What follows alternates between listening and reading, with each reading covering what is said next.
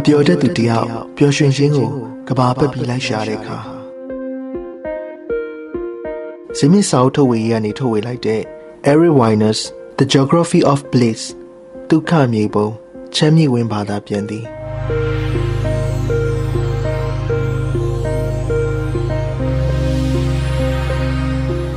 Great Britain ပျော်ရွှင်ခြင်းဟာမပြီးသေးတဲ့အလုပ်တစ်ခု လွန်ခဲ့တဲ့နှစ်နှင်းငယ်ကြာအင်္ဂလန်နိုင်ငံစလောင်းမြို့မှာခက်ဆန်းဆန်းစမ်းသပ်မှုတစ်ခုလုပ်ဖူးတယ်။စမ်းသပ်မှုဟာ TV စီစဉ်တစ်ခုအတွက်ပါ BBC မီဒီယာဌာနကပျော်ရွှင်မှုဗေဒကျွမ်းကျင်သူ6ဦးကိုစလောင်းမြို့ကိုဆေးလွှတ်ပြီးစလောင်းမြို့ရဲ့စိတ်ပိုင်းဆိုင်ရာယာတီဥတုအခြေအနေကိုပြောင်းလဲကြည့်ဖို့ကြိုးစားတဲ့။အဲ့ဒီ TV စီစဉ်ရဲ့နာမည်ကစလောင်းမြို့အားပျော်ရွှင်လာအောင်ကြိုးစားခြင်းဆိုပဲ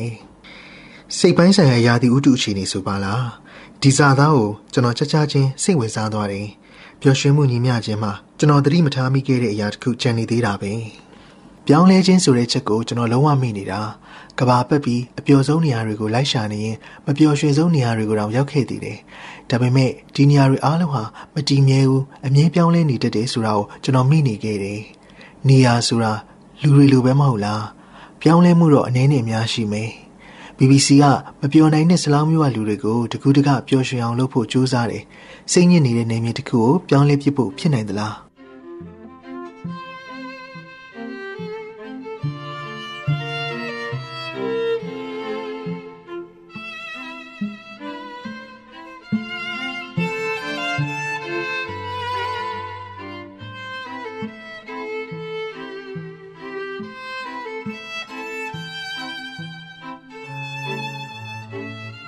လန်ဒန်မြို့ဟီသရိုးလေဆိပ်ကိုရောက်ပြီး ကျွန်တော်စိတ်တွေလှုပ်ရှားနေတယ်။အမေရိကန်နဲ့ဗြိတိန်ကြားမှာအထူးဆက်နွယ်မှုတွေရှိတယ်တဲ့။ Winston Churchill ကပြောခဲ့တယ်။အဲ့ဒီစကားလုံးကိုကျွန်တော်တော်လေးသဘောကျတယ်။နိုင်ငံတကာဆက်ဆံရေးနယ်ပယ်ရဲ့ချစ်ခင်ရင်းနှီးမှုပြရုပ်တစ်ခုပဲလေ။ကျွန်တော်ကိုယ်တိုင်လည်းကိုကိုကိုဒီမှာအထူးလူတစ်ယောက်လိုခံစားရတယ်။လူဝင်မှုကြီးကြပ်ရေးဂိတ်စီကိုအေးအေးဆေးဆေးလျှောက်သွားလိုက်တယ်။လူဝင်မှုကြီးကြပ်ရေးအရာရှိနဲ့ကျွန်တော်ဟာချာချီပြောသလိုဆိုရင်အထူးဆက်နွယ်မှုရှိပြီးသားဘော်ဒါတွေပဲမဟုတ်လား။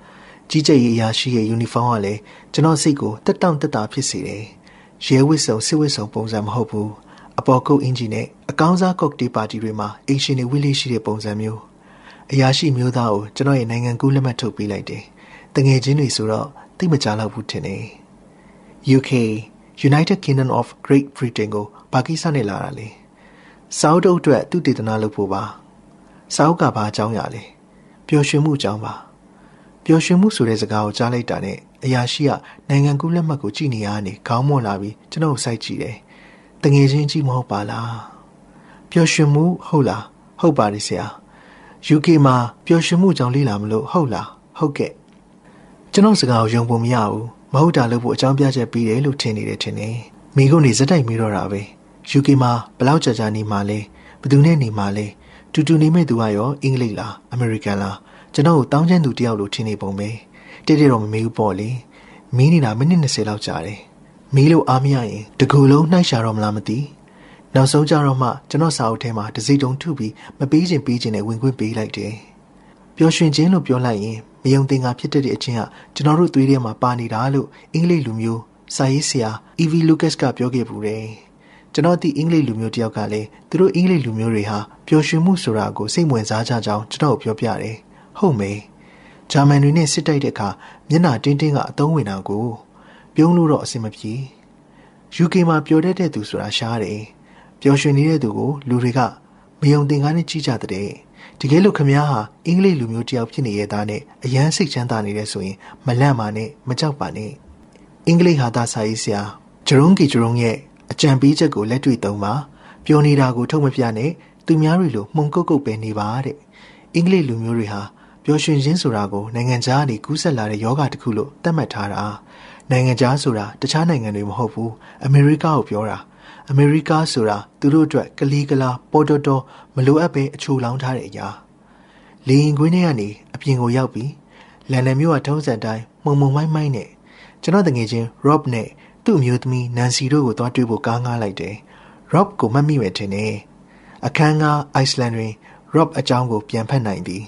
အမေရိကန်နိုင်ငံရဲ့ကော်ဖီဝါတောက်လို့ရတဲ့ယဉ်ကျေးမှုကိုအရန်သဘောကျသွားတဲ့အတွက်အမေရိကမှာနေဖို့ဆုံးဖြတ်လိုက်တဲ့အင်္ဂလိပ်လူမျိုးစစ်စစ်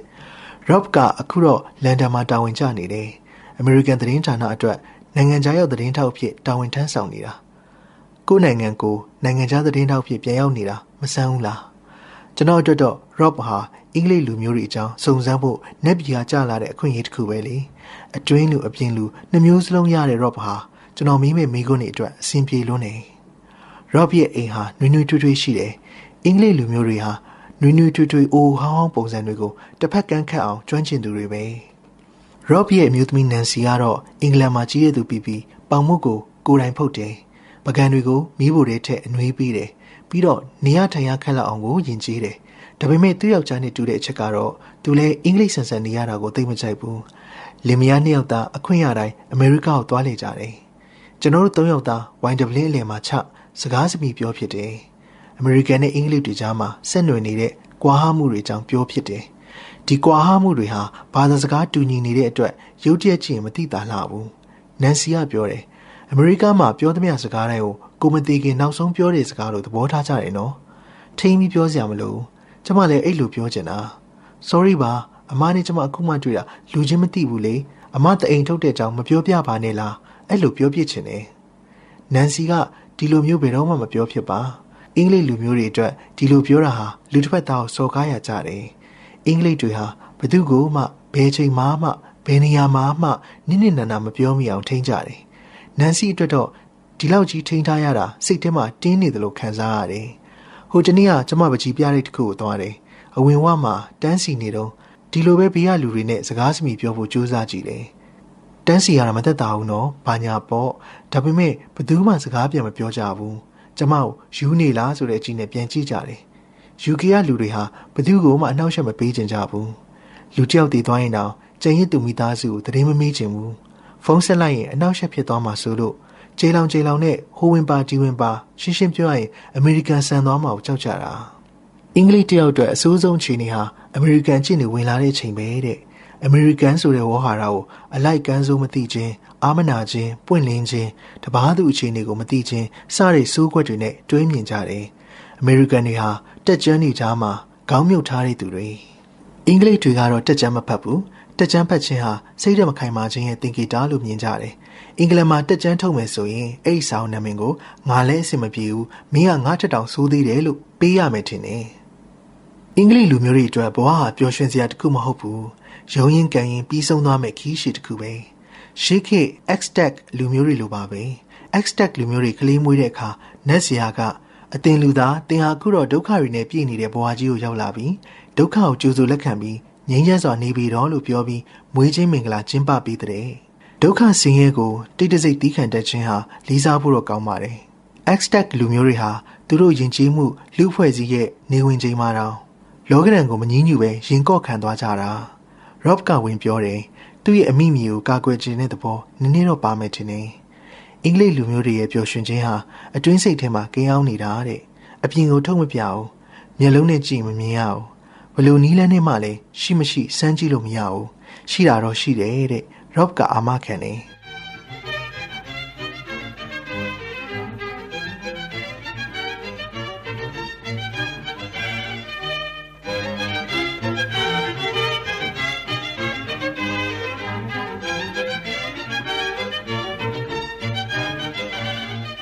အမေရိကန်နိုင်ငံရဲ့လွတ်လပ်ရေးကြီးညာစာချုပ်မှာ Thomas Jefferson ကပျော်ရွှင်ခြင်းအားမစုံမနစ်လိုက်ရှာခြင်းဆိုတဲ့စာကြောင်းကိုထည့်ရေးခဲ့တဲ့နှစ်နဲ့မရှိမနှောင်းမှာပဲလန်ဒန်မှာဂျယ်ရမီဘန်တန်လို့ခေါ်တဲ့ရှေ့နေလူငယ်တယောက်ကအကြီးကျယ်ဆုံးသောကိန်းဂဏန်းများဤအမြင့်မားဆုံးပျော်ရွှင်မှုဆိုတဲ့စာတမ်းကိုရေးနေရင်ပျော်ရွှင်ခြင်း theory တစ်ခုကိုလည်းတပြိုင်တည်းဖန်တီးနေခဲ့တယ်။ဘန်တန်ရဲ့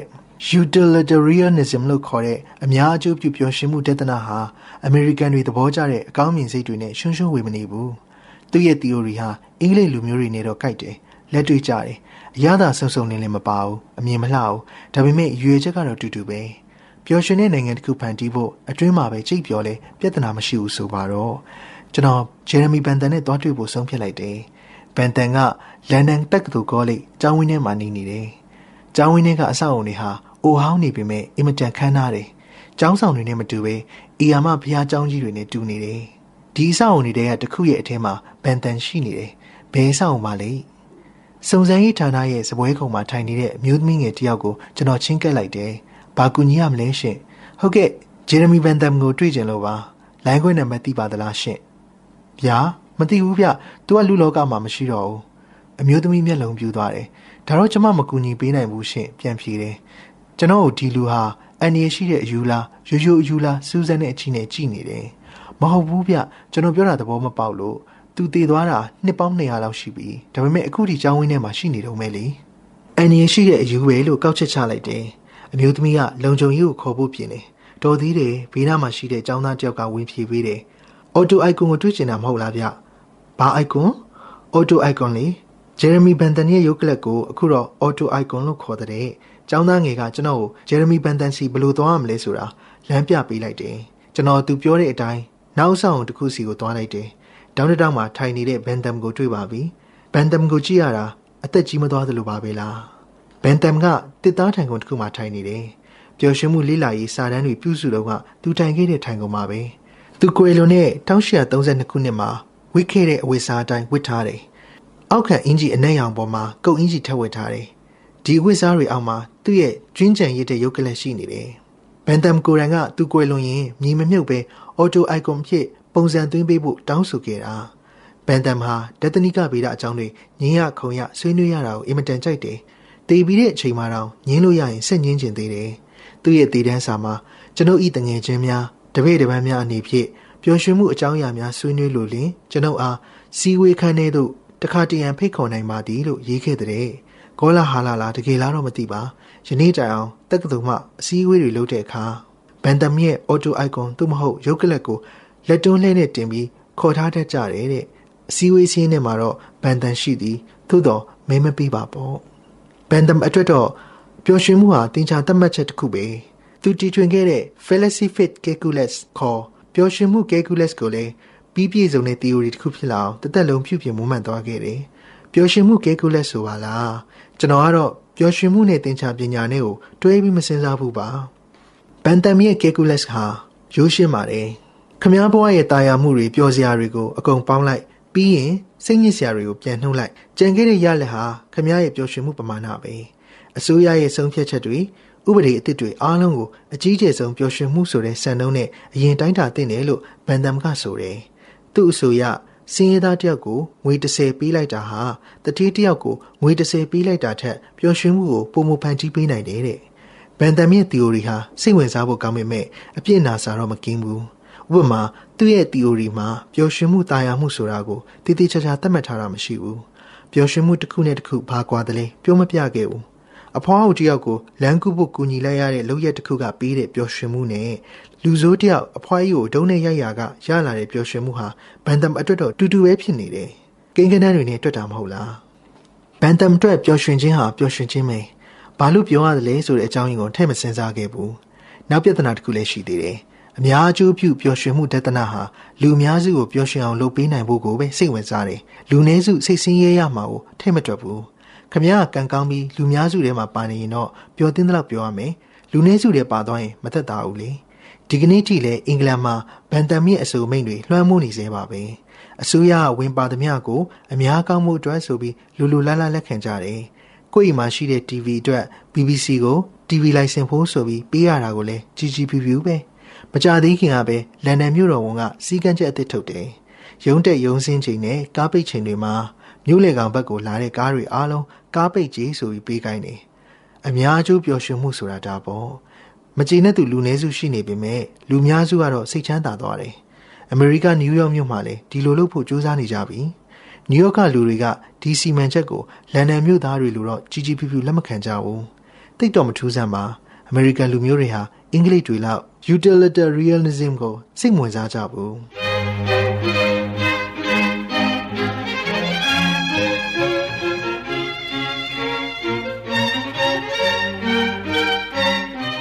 ဗြိတိန်နိုင်ငံမှာမပျော်ရွှင်မှုနဲ့ပတ်သက်တဲ့ဆွေးနွေးစကားတွေဒီနှစ်ပိုင်းနဲ့မကြာခဏကြားရတယ်။ လူတွေရဲ့အိတ်ကက်ထဲကိုပတ်စံထည့်ပေးဖို့တက်တက်ပဲစဉ်းစားနေတာထက်နှလုံးသားထဲကိုအပျော်ရီထည့်ပေးနိုင်ဖို့လေကြိုးစားရမယ်တဲ့အမေရိကန်တက်ကြွစာအုပ်တွေကလာတဲ့စကားမဟုတ်ပါ။ Britain Conservative Party ခေါင်းဆောင် David Cameron ကိုယ်တိုင်ပြောတဲ့စကား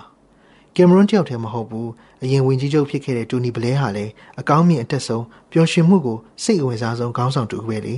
ဘလဲဟာအမေရိကန်လူမျိုးကြောက်နီးနီးကိုအကောင်းမြင်စိတ်ရှိတယ်အားရပါးရလည်းပြုံးတတ်တယ် အရင်ဝင်ကြီးချုပ်တွေမှာအပြုံးဆိုတာရှာမရှာလေတိုးတက်ပြောင်းလဲလာတဲ့ပျော်ရွှင်မှုဆိုင်ရာသိပ္ပံပညာရပ်တွေကိုဘလဲကအင်မတန်စိတ်ဝင်စားခဲ့တယ်ဒီပညာရပ်တွေကိုနိုင်ငံရေး policy တရအဖြစ်ပြောင်းလဲပြဖို့စိတ်ကူးခဲ့တယ်2002မှာဗလဲရဲ့နီးဗျူဟာဌာနစိတ်ကဂျင်းနဲ့အားရသောဘဝဆိုတဲ့ဟောပြောပွဲလုပ်ခဲ့တယ်။ဒီဌာနစိတ်ကိုတချို့သူတွေကပျော်ရွှင်မှုဌာနလို့နာမည်တက်ခေါ်ခဲ့ကြတယ်။ ဒီဌာနစိတ်ကဖြန့်ဝေခဲ့တဲ့စာတမ်းတစ်စောင်မှာအစိုးရအနေနဲ့လူလူရဲ့ပျော်ရွှင်မှုကိုဘယ်လိုတိုးမြင့်ပေးနိုင်သလဲဆိုတဲ့အကြံပြုချက်တွေပါတယ်။စာသင်ကျောင်းတွေမှာပျော်ရွှင်မှုအရေးချင်းတွေသင်ပေးဖို့အလုပ်ဘဝနှစ်ခုကိုမျှတအောင်ချိန်ညှိနိုင်ဖို့ပြီးတော့ချမ်းသာတဲ့သူတွေကိုအခွန်တိုးကောက်ဖို့ထင်းတဲ့အတိုင်းပဲနောက်ဆုံးကြံပြုချက်ကိုလူတွေအစိတ်ဝင်စားဆုံးဖြစ်သွားတယ်။ချမ်းသာသူတွေကိုအခွန်တိုးကောက်ဖို့ပထမဆုံးအကြံပြုခဲ့တဲ့သူကအင်္ဂလိပ်စီးပွားရေးပညာရှင်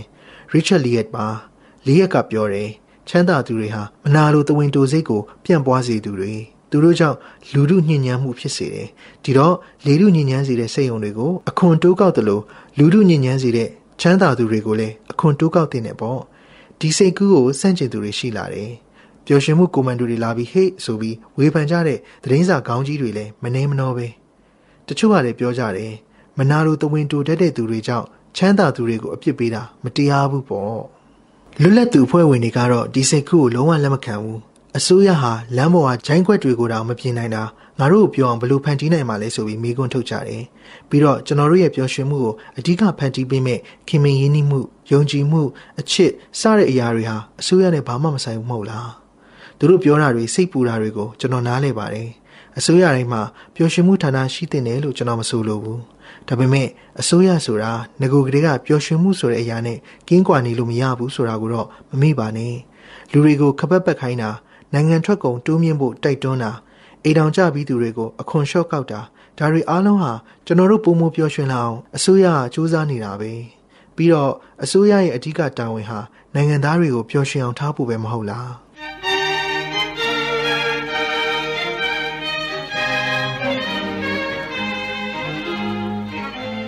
BBC ရဲ့ TV အစီအစဉ်ထုတ်ဝေသူတွေဟာ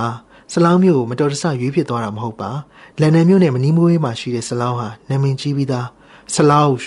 S L O U G H ဆိုတဲ့စကားလုံးရဲ့အဓိပ္ပာယ်ကဘွဲတူသောနေမြေတဲ့အင်္ဂလိပ်စာရေးဆရာဂျွန်ဘန်နီယန်က1930ဝန်းကျင်လောက်မှာဆလောင်းမျိုးအကြောင်းကြပြဆက်ခဲ့တယ်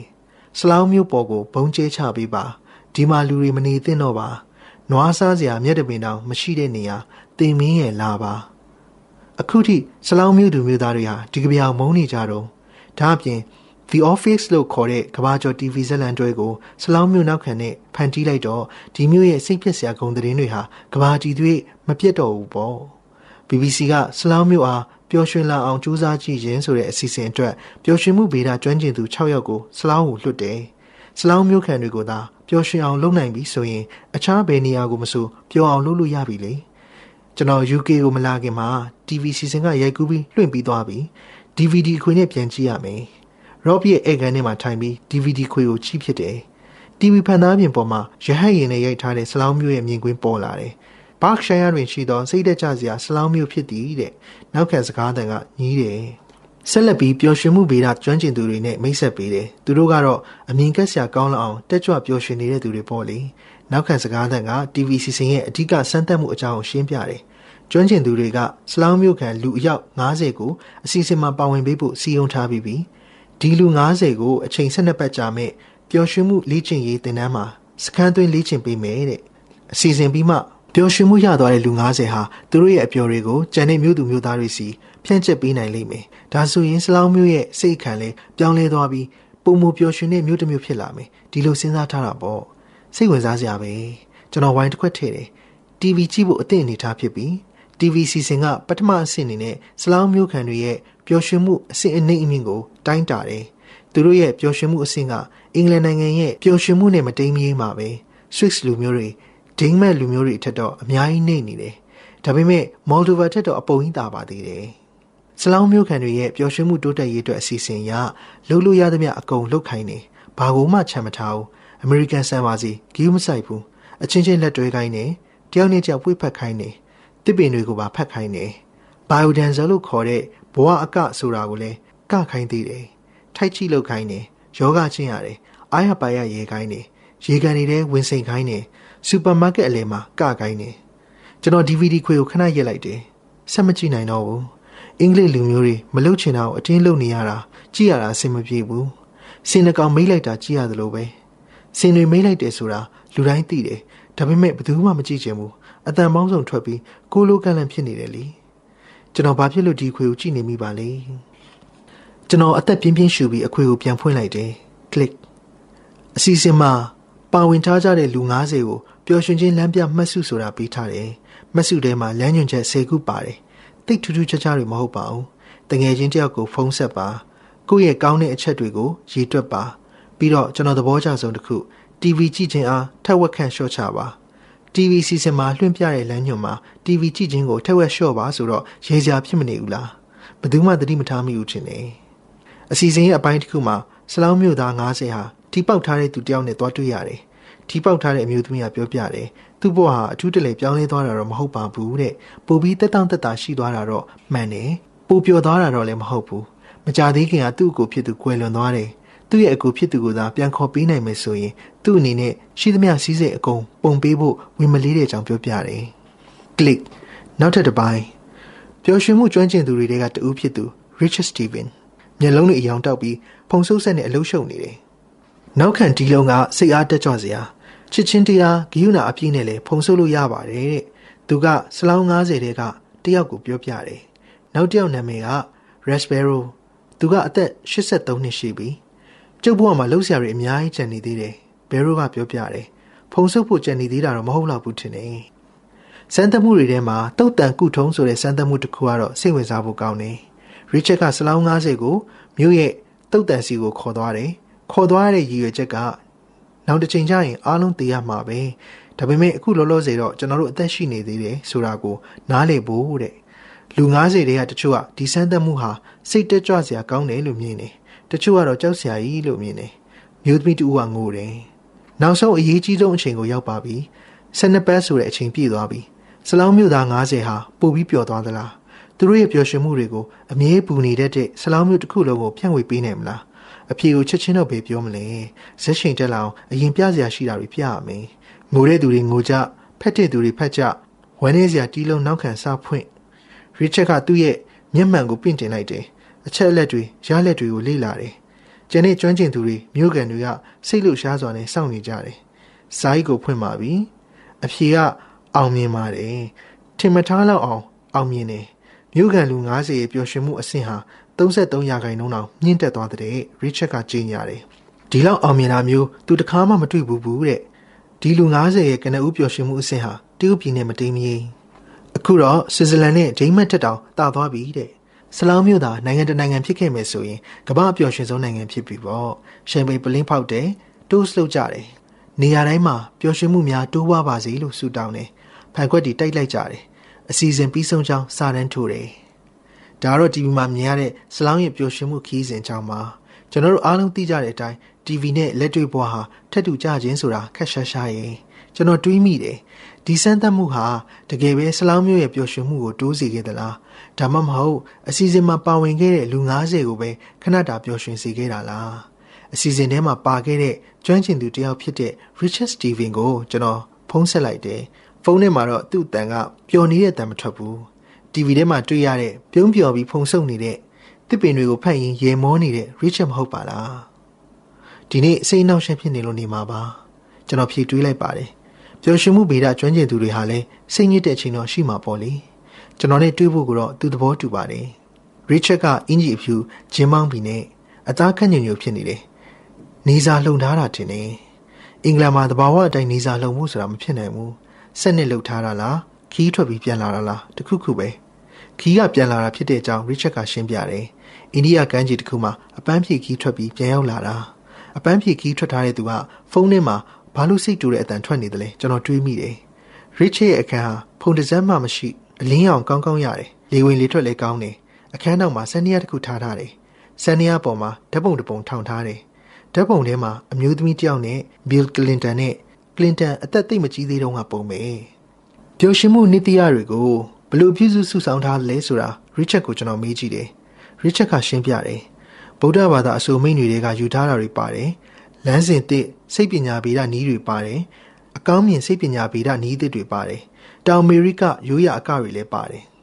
ဆလောင်းမြို့မှာ TV စီစဉ်ရိုက်ဖို့လို့တော့သူနဲ့တခြားကျွမ်းကျင်သူတွေအတွက်အခက်အခဲတွေအများကြီးတွေ့ရတယ်တဲ့ဆလောင်းမြို့ကောင်စီဝင်တွေကသဘောမတူကြဘူးသူတို့ဖြစ်တော့လည်းမဟုတ်ပါဆလောင်းမြို့ကိုလောင်ကြပြောင်ကြတာခဏခဏရှိနေပြီမဟုတ်လားရစ်ချက်တို့အဖွဲ့သားတွေအချိန်ချင်းစူးစမ်းရင်းနောက်ပိုင်းကျမှခွင့်ပြုချက်ရသွားတာတချို့စမ်းသပ်မှုတွေကလွယ်တယ်တချို့ကတော့တော်တော်ခက်တယ်ဘိုင်ယိုဒန်ဆာအကကဖို့တိုက်တွန်းရတာမလွယ်ဘူးတဲ့ကားကွက်တွေဟာအင်္ဂလိပ်တွေအတွက်သိညူးညံ့လွန်းနေ ဟာတာယောဂဆိုတဲ့စမ်းသပ်မှုကလည်းအဆင်မပြေဟာတာယောဂဆိုတာလူတွေကိုစုပြီးအကြောင်းမရှိပဲဒီအတိုင်းအတင်းရေခိုင်းတာတယောက်ရရင်တခြားသူတွေကိုပါကူးဆက်ပြီးရေလာကြအောင်ကြိုးစားခိုင်းတာပေါ့ဒီယောဂကျင့်စဉ်ကိုအိန္ဒိယနိုင်ငံကစတင်ခဲ့တာဘုံဘီမြို့မှာတော့ကကျွန်တော်စမ်းမှုတယ်မနေ့စောစောပန်းညံထဲမှာလူစုတယ်စက်ဝိုင်းပုံစံဝိုင်းလိုက်ပြီးမတက်ရက်ကြတယ်ပြီးရင်ဘာအကြောင်းမှမရှိပဲရေကြတယ်အဲ့ဒီတုန်းကတော့အောင်မြင်တယ်ကျွန်တော်ကိုယ်တိုင်လည်းရေလိုက်ရတာဥရီတောင်နားတယ် အဲ့ဒီအကြောင်းကိုအခုစဉ်းစားမိရင်လည်းတော့ရေမိနေသေးတယ်အင်္ဂလိပ်တွေအတွက်တော့ဒီကျင့်စဉ်ကအဆင်မပြေဘူးသူတို့ကရေစရာအကျိုးအကြောင်းခိုင်ခိုင်လုံလုံရှိမှရေတတ်တာရစ်ချက်ကိုကျွန်တော်ဆက်မေးဖြစ်တယ်အချိန်နဲ့ငွေအလုံလောက်သုံးမယ်ဆိုရင်နေရာတနေရာရဲ့ပျော်ရွှင်မှုအနေအထားကိုပြောင်းလဲဖို့ဖြစ်နိုင်သလားသူကချက်ချင်းမဖြေဘူးစဉ်းစားနေတယ်ပျော်ရွှင်မှုဆိုတာကလည်းအင်မတန်သိမ်မွေ့တဲ့တိုင်းတာရခက်တဲ့အရာမဟုတ်လားဖြစ်တော့ဖြစ်နိုင်ပါတယ်ရစ်ချက်ကဖြေတယ်ကျွန်တော်လုပ်ကြည့်ခြင်းတဲ့အရာတွေကတော့အများကြီးပေါ့။ ကျောင်းနေနဲ့ပူပေါင်းကြည့်ခြင်းနဲ့အတိုက်ဝုန်းဆိုတဲ့အရာကိုနားလည်လာအောင်သင်ပေးခြင်းနဲ့သူပြောတာတွေအားလုံးကောင်းပါတယ်။ဒါပေမဲ့ TV မှာပြကြစရာတော့မရှိ။ရစ်ချက်ကကျွန်တော်ကိုဆလောင်းမျိုးကိုကိုယ်တိုင်သွားကြည့်ဖို့တိုက်တွန်းတယ်။ကိုယ်တိုင်ရောက်မှပဲလေ့လာဆုံးဖြတ်ပေါ့။ကျွန်တော်လည်းသူဒီလိုပြောမှကိုစိုးရိမ်နေတာ။မော်ဒိုဗာကိုသွားပြီးကလေးကစိတ်သက်တော်တော်ကြထားတာ။အခုဆလောင်းကိုထက်သွားလိုက်ရင်ကြနေတဲ့စိတ်သက်ပြန်တက်လာပါတော့မလား။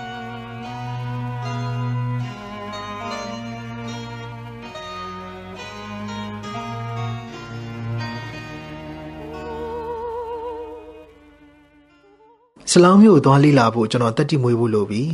တင်လီဘွန်ဆိုတဲ့ပုံကိုနဲ့သွားတွေ့မှဖြစ်မယ်တင်ကတသနိကအကြံပေးတယောက်ပါ21ရာစုရဲ့ပြဿနာတွေကိုရှေးတသနာပညာရှင်တွေရဲ့အဆိုအမိန့်တွေလမ်းစဉ်တွေသုံးပြီးဖြည့်ရှင်းပေးနေတဲ့သူချစ်သူနဲ့အဆင်မပြေဘူးလားဒါမှမဟုတ်အလို့ရှင်ကမကြည်လင်ဘူးလားတင်ကဖြည့်ရှင်းပေးမယ်ပလေတိုအရစ်စတိုတယ်နက်ရှီစတဲ့ပညာရှင်တွေရဲ့တသနိကကုထုံးတွေနဲ့ခေတ်သစ်လူမှုယောဂတွေကိုကုသပေးမယ်ဆိုပါတော့ ကျွန်တော်ရဲ့ပျော်ရွှင်မှုလေးလာရေးခီးစဉ်အကြောင်းကိုတင်ကသိနေတယ်ပျော်ရွှင်မှုလေးလာရေးထွက်တဲ့သူကအင်္ဂလန်ကိုဘယ်လိုရောက်လာသလဲဆိုတာကိုလည်းစဉ်းစားမရဖြစ်နေပုံပဲအင်္ဂလိပ်လူမျိုးတွေအကြိုက်ဆုံးနေရာတစ်ခုမှာတင်နဲ့ကျွန်တော်တွေ့ဖြစ်တယ်ပပ်လို့ခေါ်တဲ့အရက်ဘာခက်သေးသေးတွေကိုအင်္ဂလိပ်တွေအင်မတန်ကြိုက်တယ်ကျွန်တော်တို့တွေ့ဖြစ်တဲ့ဘားနာမည်ကဘိုရေးစီးယားဘီယံမာတဲ့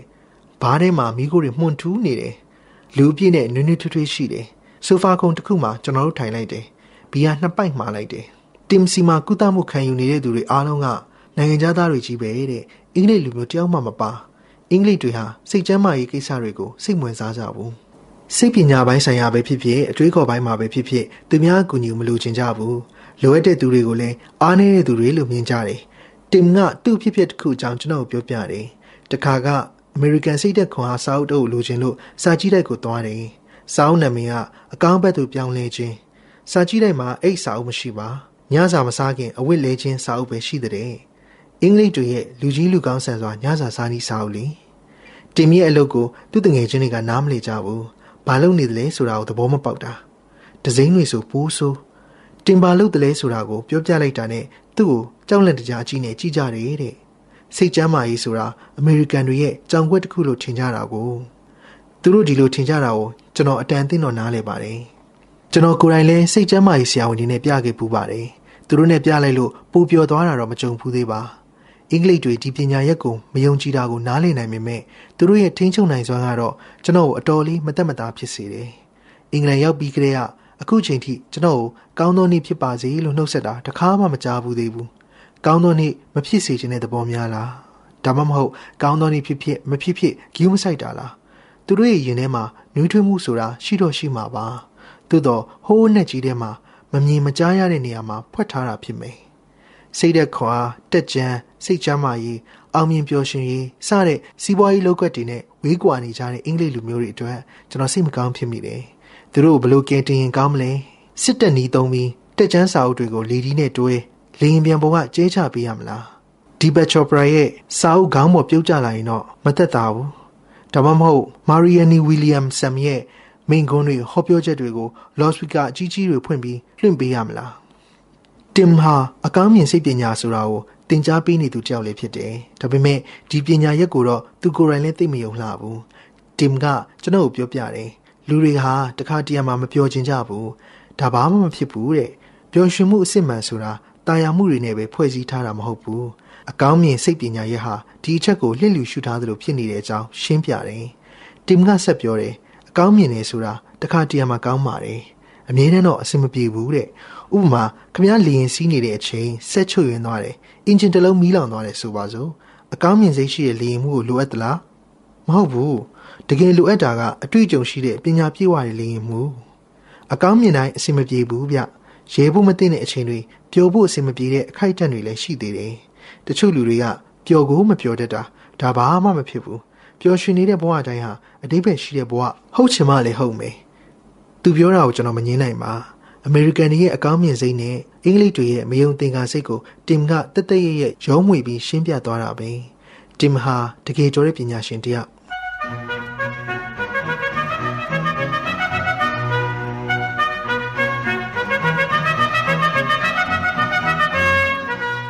စလောင်းမြို့ဟာဟီသရိုလေစိတ်အနောက်ဘက်မိုင်နေငယ် M25 လမ်းမကြီးရဲ့အပြင်ဘက်မှာတည်ရှိနေတယ်။လန်လန်မြို့ရဲ့အစိပ်ပိုင်းတစ်ခုလို့လည်းပြောလို့မရသလိုလုံးဝခွဲထွက်သွားတဲ့မြို့လို့လည်းပြောလို့မရဘူး။သကောစကနေရာမှာရောက်နေတာပေါ့။စလောင်းရဲ့ Highland တစ်လျှောက်ကိုကျွန်တော်လမ်းလျှောက်ကြည့်တယ်။သိပ်မဆိုးလာပါ။ဒီလမ်းဟာလူသွားလမ်းတက်တက်ပဲလုပ်ထားတာ။ကားသွားလာခွင့်မပြု။ပျော်ရွှင်မှုနဲ့ကားရှုပ်ခြင်းဟာစန့်ကျင်ဘက်ကြီးမဟုတ်လား။ကားသမားတွေအတွက်ရောလမ်းလျှောက်သူတွေအတွက်ပါကားရှုပ်ရင်အဆင်မပြေဘူးလေ ဒီတော့ကျွန်တော် Highland ပေါ်မှာလွတ်လွတ်လပ်လပ်လမ်းလျှောက်ရင်စိတ်ချမ်းသာနေတာပေါ့လမ်းတစ်လျှောက်မှာထုံးစံတိုင်းငါးနဲ့အာလူးကြော်ဆိုင်တွေရှိတယ်အိန္ဒိယအစားတောက်ဆိုင်တွေလည်းတွေ့ရတယ်အပေါင်ဆိုင်တွေကြိုကြားကြိုကြားတွေ့ရတယ်လောင်းကစားရုံအချို့လည်းရှိတယ်အဆောက်အုံတွေရဲ့အယောင်တွေကခက်မိုင်းမိုင်းတွေများတယ်မိโกရင့်မိโกဖြော့လူတွေလည်းခက်မိုင်းမိုင်းတွေပါပဲအဝိစားဘူဒီပတ်တီတွေနဲ့ဘသူကြည့်လိုက်ကြည့်လိုက်အဖိုးကြီးအဖွားကြီးပုံစံတွေဖြစ်နေတယ်စလောင်းမှာ yop တွေလည်းမနေမနှောရှိပါတယ် yop ဆိုတာဗြိတိန်အင်္ဂလိပ်စကားလန်တရဲလူငယ်တွေကိုခေါ်တာ boy ကိုပြောင်းပြန်ပြန်ပေါင်းထားတာလန်တရဲတွေကိုသတိထားဖို့ကျွန်တော်အသည့်တွေကသတိပေးလိုက်သေးတယ်ဒါပေမဲ့ကျွန်တော်တက်တော့ yop ဆိုတာလန်တရဲလို့အတန်ထွက်ကြည့်လို့မရဘူးကျွန်တော်ရဲ့နှစ်နှစ်သမီးငယ်ကစားတဲ့ကစားစရာအယုံနာမည်နဲ့ပိုတူနေတယ်စလောင်းမြင်ကွင်းဆိုတဲ့မြို့ရင်းသတင်းစာတစ်စောင်ကောက်ဖက်ကြည့်လိုက်တယ်သတင်းစုံပါလားစူပါမားကတ်မကောင်းဆိုးွားတဲ့ဘာပါလဲဈေးဝယ်စင်တာတွေမှာတွေ့ရတဲ့ မိန်းကလေးငယ်တွေကိုမဟာဒီယာလိုက်ငန်းတဲ့မတမာသူတွေများလားမဟုတ်ပါစူပါမားကတ်တွေများလာလို့ကိုပိုင်စတိုးဆိုင်ငယ်လေးတွေရုန်းကန်နေရတဲ့အကြောင်းရေးထားတာပါစူပါမားကတ်တွေကမကောင်းဆိုးဝါးတွေလို့ပြောချင်တာနောက်သတင်းတစ်ပုဒ်အငှားကားကုမ္ပဏီနှစ်ခုအကြားတွင်မကျေနပ်မှုများတင်းမာနေဘူရာယုံကခီးသည်တွေကိုဘယ်သူတင်ခွင့်ရှိသလဲဆိုတာပြဿနာဖြစ်နေကြတဲ့နောက်သတင်းတစ်ခုကြတော့တိုင်းတစ်ပါးမှရောက်လာသူများကိုဘာသာစကားဘယ်လိုသင်ပေးကြမလဲဘယ်လိုသင်တန်းတွေဖွင့်ကြမလဲဘယ်သူကပတ်စံပေးမလဲတဲ့ ဗြိတိန်တဝမ်းမှာလိုပဲဆလောင်းမျိုးဟာလည်းလူမျိုးဘာသာစုံတဲ့နေရာတစ်ခုတစ်ဖက်ကကြည့်ရင်တော့ဒါဟာကောင်းတဲ့မှာ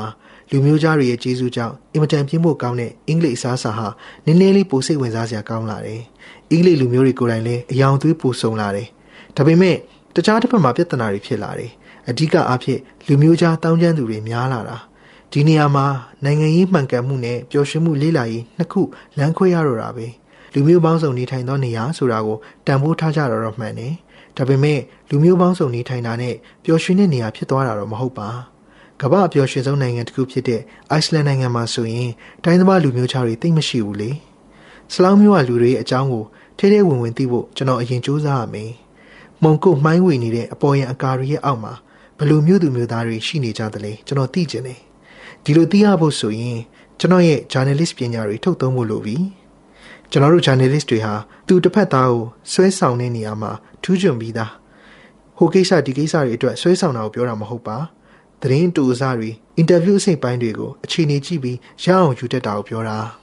ကျွန်တော်ကရေဒီယိုသတင်းထောက်ဆိုတော့စောင်းနဲ့လိုက်မှတ်နေုံနဲ့မရဘူးမိုက်ခရိုဖုန်းသုံးရတယ်မိုက်ခရိုဖုန်းကြောက်တဲ့သူတွေဘလောက်များသလဲဆိုတာပြောပြရင်ယုံမှာမဟုတ်ဘူးဂျပန်တွေအဆိုးဆုံးတိုကျိုမှာတော့ကစတိုးဆိုင်တစ်ခုမှာအင်တာဗျူးဖို့ ကျွန်တော်မိုက်ခရိုဖုန်းကိုအိတ်ထဲကနေထုတ်ရတယ်မိုက်ခရိုဖုန်းထုတ်လိုက်တာကိုတနက်ထုတ်လိုက်တယ်လို့ပဲတဆိုင်လုံးကလူတွေကြောက်နေတကြားနဲ့ကျွန်တော်ဝိုင်းကြည့်ကြတယ်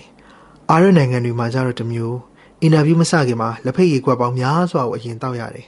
အိန္ဒိယမှာကြတော့နည်းနည်းလေးမြောက်ပင်ပြီးပြောပြီးမှစကားပြောလို့အဆင်ချောတယ်အမေရိကမှာတော့မိုက်ခရိုဖုန်းကြောက်တဲ့သူမရှိဘူးပြောချင်လွန်းလို့စက်မပြောပါနဲ့တော့လို့တားရတာပဲခက်တာအင်္ဂလိပ်တွေကိုတော့ဘယ်လိုအင်တာဗျူးရမလဲကျွန်တော်မသိ တဲ့တဲ့မေးကြည့်ရင်ကောင်းမလားမင်္ဂလာပါကျွန်တော်ကတော့ Eric ပါအမေရိကကနေလာတာပါခမ ्या ခုပြောနေသလားဗျဒီလိုတက်တဲ့မေးလို့တော့မဖြစ်ဘူးမောင်းထုတ်ခံရမှသိကြတယ်အတွေ့အကြုံရှိပြီးသားရင့်ကျက်ပြီးသား journalist တယောက်ပြီးပြီးမြို့ထဲကသပင်ညက်ဆိုင်တစ်ခုကိုပဲအရင်သွားကြည့်ဖို့ကျွန်တော်ဆုံးဖြတ်လိုက်တယ်ဒီနီးက journalist တွေနောချီနေပြီးသားနီးလန်းတစ်ခုပါမြို့တစ်မြို့အကြောင်းအစအနာသိချင်ရင်အငှားကားဆရာတွေကိုမေးမလားသပင်ညက်ဆရာတွေကိုမေးမလား ကားဆရာတွေကိုမေးလို့တော့အဆင်မပြေဘူးဆလောင်းမျိုးကအငှားကားကုမ္ပဏီတွေအချင်းချင်းရန်ဖြစ်နေကြတယ်မဟုတ်လား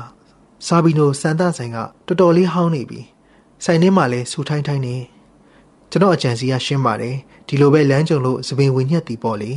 ဒါပေမဲ့ပြဿနာတစ်ခုတော့ရှိတယ်ကျွန်တော်မှာသပင်ဆိုလို့တမွေးမှမရှိဘူး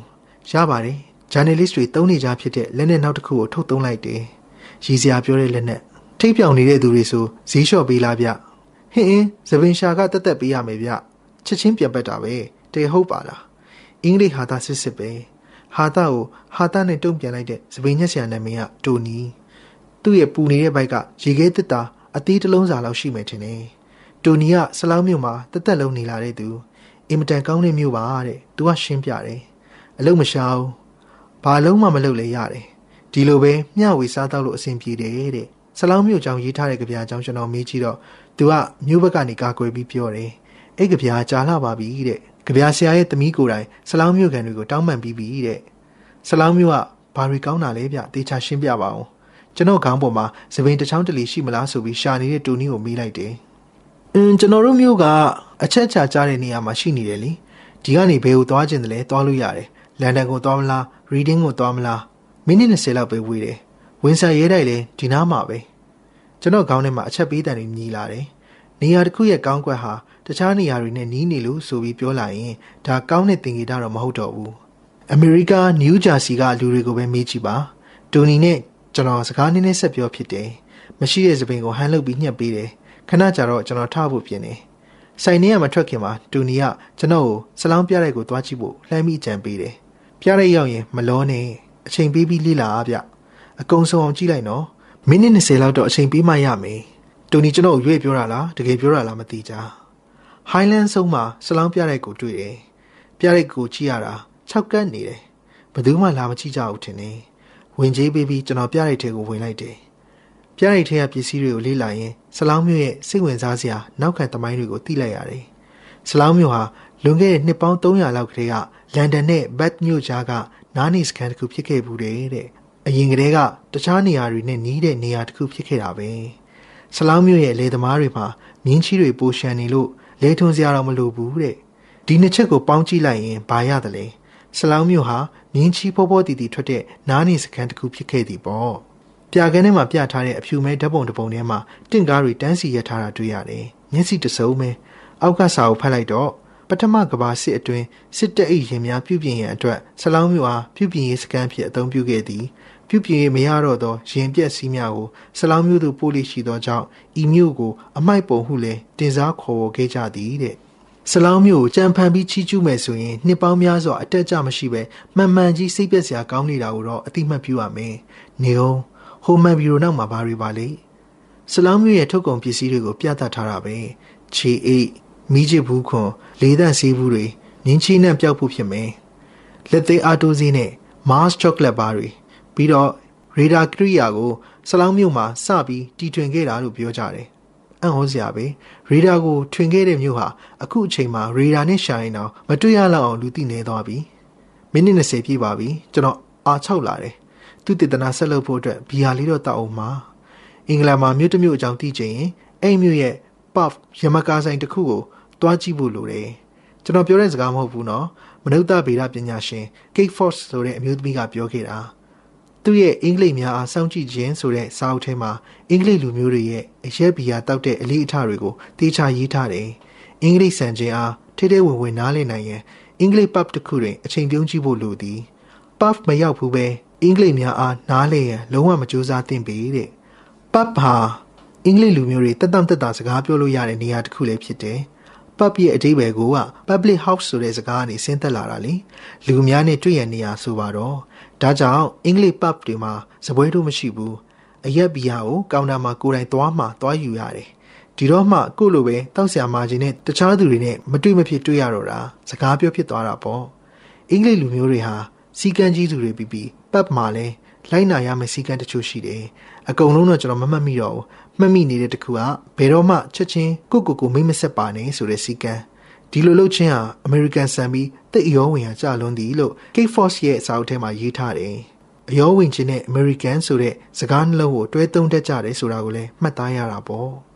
စလောင်းမှာလည်း puff တွေတော်တော်များများရှိပါတယ်ဟာရှီယာမ်လို့နာမည်ပေးထားတဲ့ puff တစ်ခုကိုကျွန်တော်သဘောကျသွားတယ်စလောင်းရဲ့နာမည်အကြီးဆုံးပုဂ္ဂိုလ်တူဖြစ်ခဲ့တဲ့တတိယမြောက် George ဘရင်ရဲ့နက်ခတ်ပညာရှင်အဖြစ်တာဝန်ထမ်းဆောင်ခဲ့တဲ့ဆာဝီလီယမ်ဟာရှယ်ကိုဂုဏ်ပြုပြီးပေးထားတဲ့နာမည်ပါ အင်္ဂလိပ်နာမည်ပေးထားပေမဲ့ puff ရဲ့ပိုင်ရှင်က Irish လူမျိုးဖြစ်နေတယ်ပိုင်ရှင်ကဟာသညံရှိပုံပဲ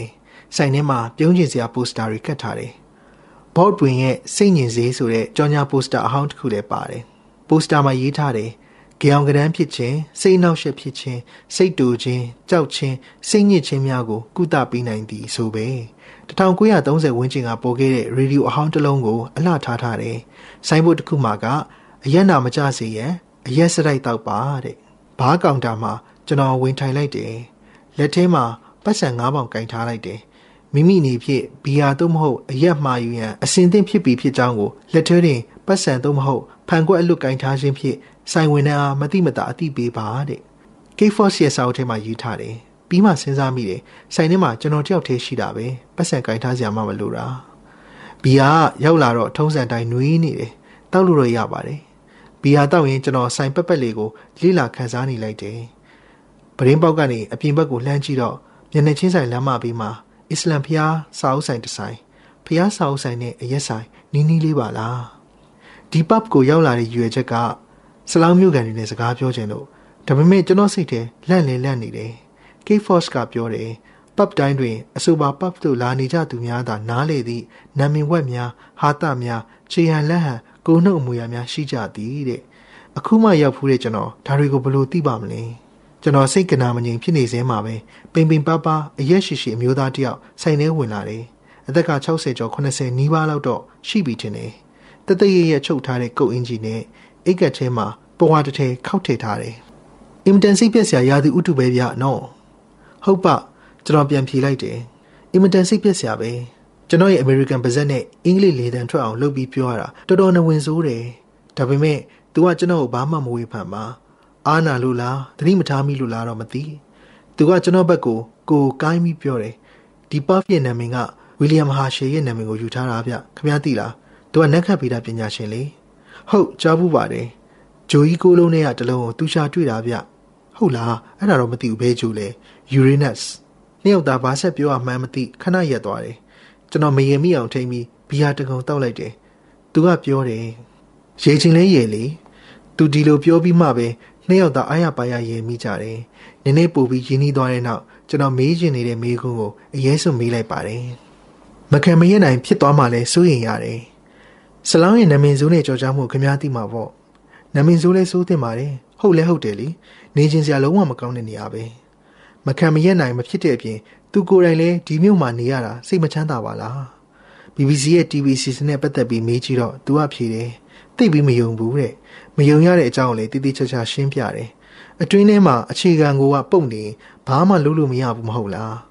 စကလုံးနင်းနေနဲ့ပဲ BBC ရဲ့ပျော်ရွှင်မှုစမ်းသပ်ချက်ကြီးကိုရောအကောင်းမြင်စိတ်ပညာလှုပ်ရှားမှုတစ်ခုလုံးကိုပါလွှတ်ချလိုက်တာပဲကျွန်တော်ဘာပြန်ဖြေရမလဲမသိပါစကားလမ်းကြောင်းလွှဲလိုက်တယ်ဒီဘတ်ကမစိုးဘူးနော် อืมအရင်ကတော့မစိုးပါဘူးအခုတော့အပြင်စင်တွေကပိုများနေတယ်အခုစားစရာပါရောင်းနေပြီစားစရာကိုပဲဂီယူဆိုင်တော့တယ်နာကြီးတဲ့လေတံနဲ့သူကပြန်ဖြေတယ်သူပြောတဲ့ပုံစံကဒီ puff မှာဘီယာနဲ့ကြက်သွန်ကြော်တွဲရောင်းတာဟာဘီယာနဲ့ဘိန်းဖြူနဲ့တွဲရောင်းသလိုမလုတ်သင့်မလုတ်အပ်တဲ့အရာတစ်ခုကျွန်တော်တို့ပြောရင်းတောက်ရင်းနဲ့အချိန်ကုန်သွားတယ်သူ့ကိုဘီယာတစ်ခွက်ဝေးတိုက်လိုက်တော့သူအတော်ကြီးနဲ့သွားတယ်ဒါလည်း K-Force ရဲ့နီးလန်းတွေတဲကတစ်ခုပဲလေကျွန်တော်တို့နာမည်ချင်းဖလဲမိတ်ဆက်ဖြစ်တယ် သူ့နာမည်က Geoffrey တဲ့ CIA အတွင်းရေးဌာနတစ်ခုနဲ့တွေ့ရတယ်လို့ပါပဲသူ့စီကသတင်းစုံရတယ်ကျွန်တော်ကန်ကောင်းတာပေါ့အင်္ဂလန်မှာလူတစ်ယောက်နာမည်သိရဖို့ဆိုတာလွယ်တာမဟုတ်ဘူးဘီယာတွေအဆက်မပြတ်မှရင်စကားလည်းပြောရေလေးရေဖြစ်တယ်ဘာเจ้าတွေပြောပြီးရေကြတယ်လေတော့ကျွန်တော်လည်းမမှတ်မိတော့ဘူးသူရဲတဲ့ပုံစံမျိုးကိုကျွန်တော်မတွေ့ဘူးဘူးခါမမတ်တောင်းတောင်းကြီးစစ်သားတယောက်လိုပဲကိုနောက်ဘက်45ဒီဂရီလောက်လှမ်းချပြီးအားရပါရရေတာ အားရပါရရေတာဆိုပေမဲ့မထိန်နိုင်မသိနိုင်ရေတာတော့လည်းမဟုတ်ပြန်ဘူးထိန်ထိန်သိမ့်သိမ့်အင်္ဂလန်ဆန်ဆန်ရေတာပတ်ထဲမှာဘီယာတောက်ရင်စကားပြောနေပေမဲ့အင်္ဂလိပ်တွေဟာစိတ်ကိုအပြည့်အဝလှုပ်ချလိမ့်မရှိဘူးခံစားချက်တွေကိုချွချွတတာပဲထုတ်ပြကြတယ်ကိုယ့်ရဲ့ခံစားမှုတွေကိုချောကလက်အကောင်းစားတစ်ခုလိုတံမိုးကြီးဝိုင်တစ်ခွက်လိုသဘောထားကြတယ်ဒါကြောင့်အင်္ဂလိပ်လူမျိုးတယောက်ကခမရကိုပွန့်ပွန့်လင်းလင်းရင်ဖွင့်လာပြီဆိုရင်ဝေနာတွေကိုထုတ်ပြလာပြီဆိုရင်အမေရိကန်တယောက်ရင်ဖွင့်တဲ့စကားတွေထက်ပိုတန်ဖိုးကြီးတယ်။ သူသိချင်းရဲ့တန်ဖိုးကိုအခုမှကျွန်တော်ကောင်းကောင်းသဘောပေါက်လာတယ်။ဂျော်ဖရီရဲ့ရင်ဖွင့်စကားတွေကနေသူ့အကြောင်းတော်တော်သိလိုက်ရတယ်။ဂျော်ဖရီကအေးတဲ့ရာသီဥတုတွေကိုမကြိုက်ဘူး။ကဘာကြီးပူနွေးလာတာကောင်းတယ်လို့သူကမြင်နေ။နောက်တစ်ပတ်ဆိုရင်အီဂျစ်မှာရှိတဲ့ကမ်းခြေတစ်ခုအလဲသွားဖို့စီစဉ်ထားတယ်တဲ့။သွားနေရင်သူစီးရဲ့လေရင်ပြက်ကြလေပြက်ကြပါစေဘာမှမဖြစ်တော့ဘူးလို့လည်းပြောတယ်သူ့ဘဝကိုသူတန်အောင်နေပြီးပြီတဲ့ဂျော်ဖရီရဲ့ဇနီးကွယ်လွန်သွားတာ၃နှစ်ကျော်ပြီ သူပါဇက်ကထုတ်မပြောပေမဲ့ဇနီးတဲ့ကိုအယမ်းသတိရနေတာသိတာတယ်ဒါကြောင့်ဆလောင်းမြို့မှာဆက်ပြီးနေနေတာဖြစ်မယ်လို့ကျွန်တော်ထင်တယ်သူကတော့ဘယ်တော့မှဝန်ခံမှာမဟုတ်ဘူးတေချင်းတရားနဲ့ဒီနေရာကြားမှာရှိတဲ့ဆက်နွယ်မှုဟာရှုပ်ထွေးတယ်တခါတရံအဖြစ်ဆိုးတွေကြုံရတဲ့အခါကိုရင်သွေးတယောက်ဆုံးပါသွားတဲ့အခါမျိုးမှာအဲ့ဒီနေရာကနေအဝေးကိုထွက်ပြေးကျင်ကြတယ်။ထွက်ပြေးလိုက်မှနောက်ထပ်နေရာတစ်ခုကိုရောက်မှတောကမီတွေငိမ့်သွားမယ်လို့ထင်ကြတယ်။တခါတရံကြရင်တော့အဲ့ဒီနေရာကနေမခွာကျင်တော့ဘူး။ ဘာမှမရှိတော့ပေမဲ့နေရာဆိုတာရှိနေသေးတဲ့အတွက်ထွက်သွားလိုက်ရင်သစ္စာဖောက်သလိုခံစားရတော့မယ်။ဂျော်ဖရီဒီနေရာမှာဆက်နေနေတာလေဒါကြောင့်ဖြစ်မယ်လို့ကျွန်တော်ထင်တယ်။ဆလောင်းမျိုးကိုသူမချစ်ဘူး။ဒါပေမဲ့သူ့မိမကိုတော့ချစ်တယ်။ဒီနေရာမှာဒီစိတ်ပြက်စရာမျိုးမှာချစ်ခဲ့တာ။ဒါကြောင့်ဒီမှာဆက်နေနေတာ။ဒီမျိုးကနေထွက်သွားဖို့သူစဉ်းစားဖို့ပါတယ်တဲ့ဂျော်ဖရီကပြောပြတယ်ဒါပေမဲ့ဘလို့မှထွက်မသွားရဘူးဖြစ်နေတယ်ကျွန်တော်ပြောချင်တာကဘလို့ပဲဖြစ်ဖြစ်နောက်ဆုံးတော့အိမ်ကိုပြန်ရတာပဲ ကိုနေတဲ့နေရာမဟုတ်လားသူ့ရဲ့ဒီစကားကကျွန်တော်နားထဲကိုစိတ်ဝင်သွားတယ်ဘာကြောင့်စိတ်ဝင်သွားတာလဲတော့ကျွန်တော်မသိသေးဘူးဘီယာမူးနေတာလဲပါတာကိုဟိုတယ်ပြန်ရောက်အားရပါရအိပ်ပြီးနောက်တနေ့မနေ့နိုးလာတော့မှကျွန်တော်သဘောပေါက်သွားတာအိမ်ကိုပြန်ကြတာကိုနေတဲ့နေရာဖြစ်နေလို့ဂျက်ဖရီပြောချင်တဲ့အဓိပ္ပာယ်ကိုကျွန်တော်တို့အားလုံးသိပြီးသားပါအိမ်ဆိုတာနှလုံးသားရဲ့တည်နေရာမဟုတ်လား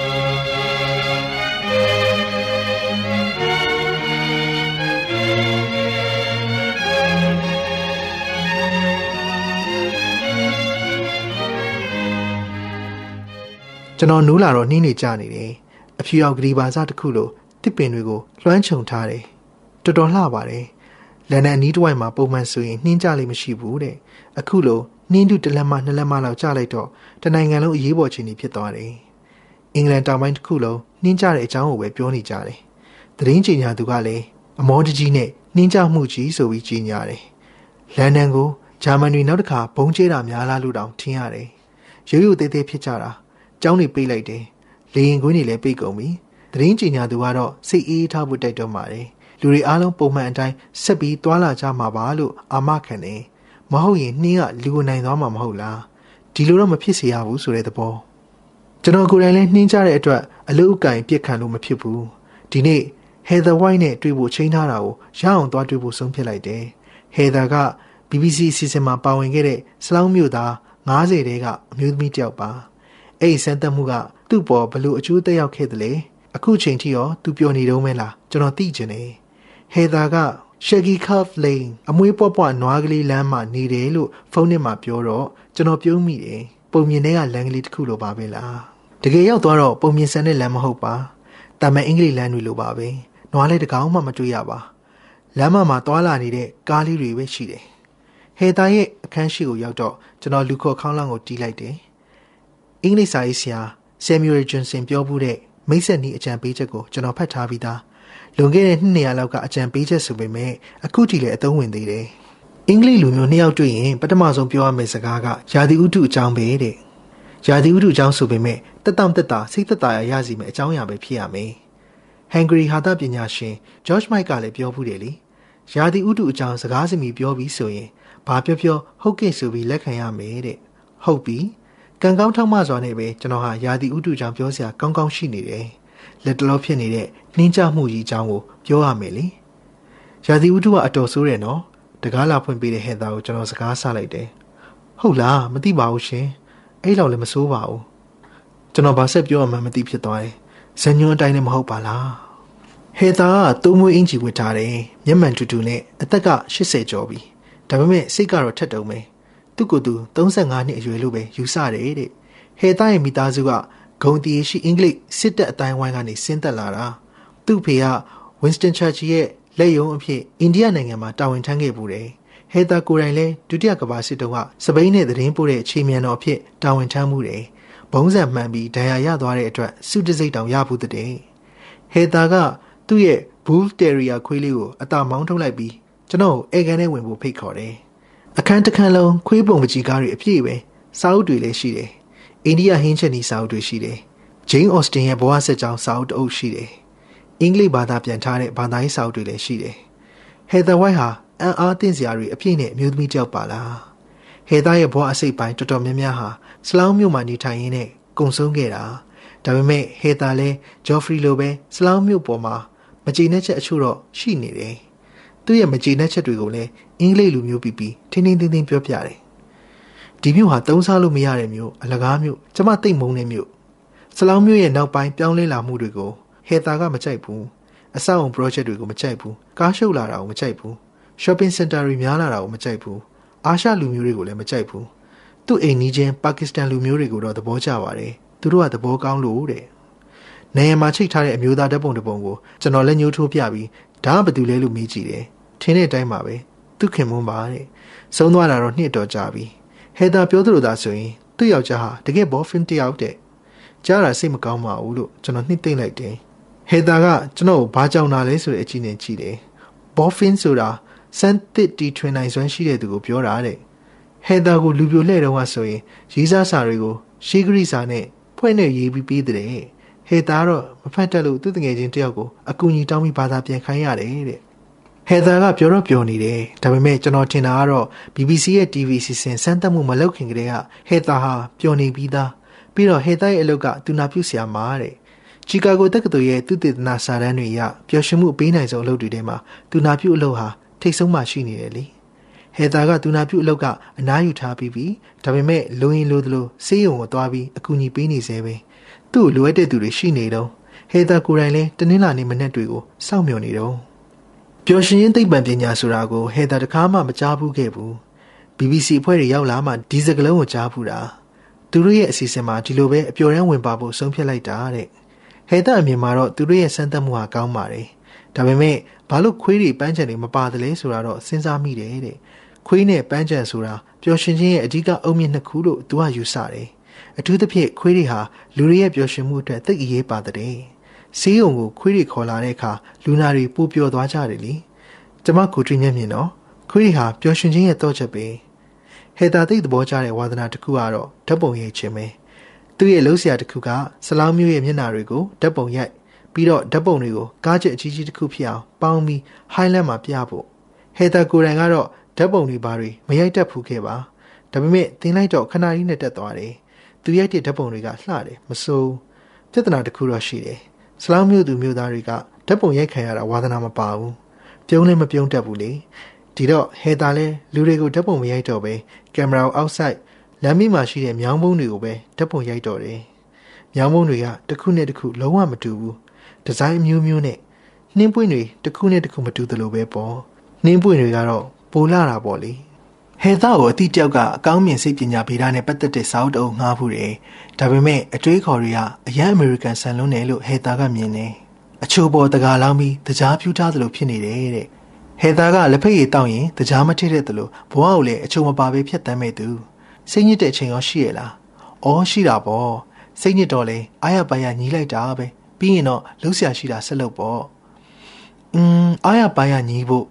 အင်္ဂလိပ်တွေရဲ့အဓိကအချက်ကဒါပါပဲ တက်နိုင်တဲ့လောက်မညီးဘူးပြဿနာမရှာဘူးလုံးဝမရတော့တဲ့အချိန်ရောက်မှညီးစရာရှိတာညီးလိုက်မယ်ပြီးရင်လှုပ်ရှားရှိတာဆက်လုပ် Great Britain ဟာကျွန်တော်လိုဘူကောင်တွေနဲ့အင်မတန်တင့်တော်တဲ့နေရာကျွန်တော်လိုအမြဲဘူနေတဲ့သူတွေအများကြီးရှိနေတော့အဖော်လေးရတယ်လေဘူနေတဲ့သူတွေအတွက်တီးတန့်ရေးထားတဲ့စာအုပ်တွေလည်းရှိတယ် TV series တောင်ရှိသေးတယ်ဘူနေသောအဖိုးကြီးများတဲ့အတော်လူကြိုက်များတယ်ဘူနေသောအဖိုးကြီးများ TV series နဲ့တွဲပြီးဖတ်ရတဲ့စာအုပ်တစ်အုပ်ကိုကျွန်တော်ဖတ်ဖူးတယ် အမှားစာအုပ်ဖတ်ကြည့်တော့ဘဝဆိုတာအသုံးမကျတဲ့သူတွေစီမံခန့်ခွဲနေတဲ့တောက်တလဲအရာတဲ့အမှားစာအုပ်ရေးတဲ့သူနာမည်ကအာသာစမစ်အာသာဟာအင်္ဂလိပ်လူမျိုးဖြစ်တဲ့အတိုင်းထိုင်ပြီးမှိုင်ကုတ်ကုတ်ဖြစ်နေရခြင်းကိုအရသာခံတတ်တဲ့ပုံပဲညီးလိုက်တဲ့အခါတိုင်းသူဘယ်လိုခံစားရတယ်ဆိုတာကိုရေးပြထားတာကိုဖတ်ကြည့်ပါညီးညီးကိုယ့်ရဲ့တောကစိတ်တွေစိတ်ညစ်စရာတွေကိုပြန်တွေးပြီးစိတ်လှုပ်ရှားလာတယ်တက်ကြွလာတယ်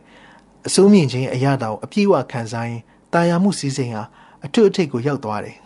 အရသာခံပြီးဘူးရဲဆိုတာဒါမျိုးပေါ့အင်္ဂလိပ်လူမျိုးတွေဟာဘူးနေရတာကိုကျင်းနေုံတင်မကောက်အရသာခံပြီးစီးစိမ်မှာရစ်ကုန်ကြတာ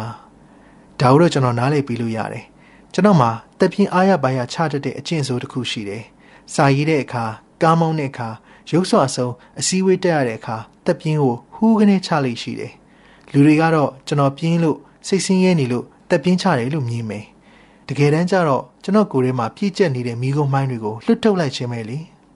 တက်ပြင်းကောင်းကောင်းချလိုက်ခြင်းဟာအားရပါရညီးလိုက်တာနဲ့တူတူပါပဲကုကူကိုအမြန်ပြင်လိုက်တဲ့သဘောဒါပေမဲ့အခုဗြိတိန်နိုင်ငံသားတွေနဲ့ရှင်လိုက်ရင်တော့ကျွန်တော်ဟာဘောင်တောင်မဝင်သေးပါဘလောက်ပဲစူးစမ်းစူးစမ်းသူတို့လောက်ဘူးနိုင်ဖို့တော့မလွယ်ဘူးဒီနိုင်ငံရဲ့မှုန်ကုတ်မှိုင်းဝေခြင်းဟာတဘာဝလောကကြီးဟာပေးတဲ့ခွန်အားတရက်လိုပဲတော်ရုံနဲ့ပျောက်ကွယ်သွားဖို့မဖြစ်နိုင်ဟဲတာကတော့ကျွန်တော်နဲ့အဆင့်တူတူလောက်ပဲရှိအောင်မယ် ဆရာကြီးအဆင့်မရောက်သေးဘူးခဏတစ်ဖြုတ်မိနစ်နှင်းငယ်လောက်ညီးမယ်ပြီးရင်ပုံမှန်တိုင်းခက်တန်းတန်းပြန်နေမယ်သူ့ဘဝရဲ့ဆုလက်တွေဖြစ်တဲ့သူ့ရဲ့ခွေးပန်းချံတငယ်ချင်းစတာတွေကိုတံပိုးထားသတိပြုမယ် BBC TV စီစဉ်ကြောင့်အခုဆိုနာမည်ကြီးတဲ့အရာသာလဲနည်းနည်းခံစားရမယ်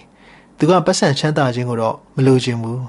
ပတ်စံတွေရလာရင်လဲဘာလို့မှန်းသိမှာမဟုတ်ဘူးလေပတ်စံပုံပေါ်ထိုင်ပြီးစိတ်ဆင်းရဲနေတဲ့သူတွေအများကြီးတွေ့ဘူးတယ်ကို့ကိုပျော်ရွှင်စေမယ့်အရာပတ်စံမဟုတ်ဘူးလေ ကို့ဘဝတွေကအရေးပါတဲ့လူတွေကသာပျော်ရွှင်မှုပေးနိုင်မှာခွေးရီလည်းပါတယ်ဟေတာကကျွန်တော်ဟိုတယ်ထိသူကိုယ်တိုင်ကားမောင်းပြီးလိုက်ဖို့ပေးမယ်တဲ့ကားမထွက်ခင်ကျွန်တော်ခပတ်ကိုအသေးတန်ပတ်တော့သူကမေးတယ်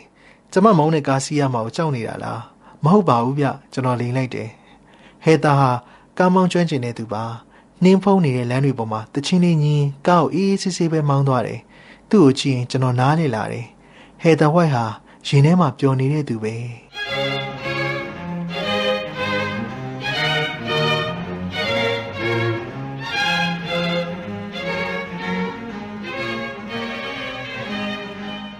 တရုတ်စားတော့ဆိုင်တဆိုင်ရှိမှရစ်ချက်ဟေးနဲ့တွေ့ဖို့ချိန်ထားတယ်။ဆိုင်ရှိမရောက်ခင်တပလောက်လောက်အကွာနေသူ့ကိုလှမ်းမြင်နေရတယ်။သူနေမကောင်းတာကိုလည်းအဝေးကနေမြင်နိုင်တယ်။ဖြည်းဖြည်းချင်းသတိထားပြီးလမ်းလျှောက်နေရတာတိတာတယ်။အသက်က90စွန်းစွန်းပဲရှိအောင်ပဲထင်တယ်။အသားရည်ဟာဖြူဘက်ဖြူရောနဲ့သွားရည်လည်းဝါနေတယ်။ကျွန်တော်တို့နှစ်ယောက်ကော်ဖီဆိုင်တစ်ဆိုင်မှာထိုင်ဖြစ်တယ်။ရစ်ချက်က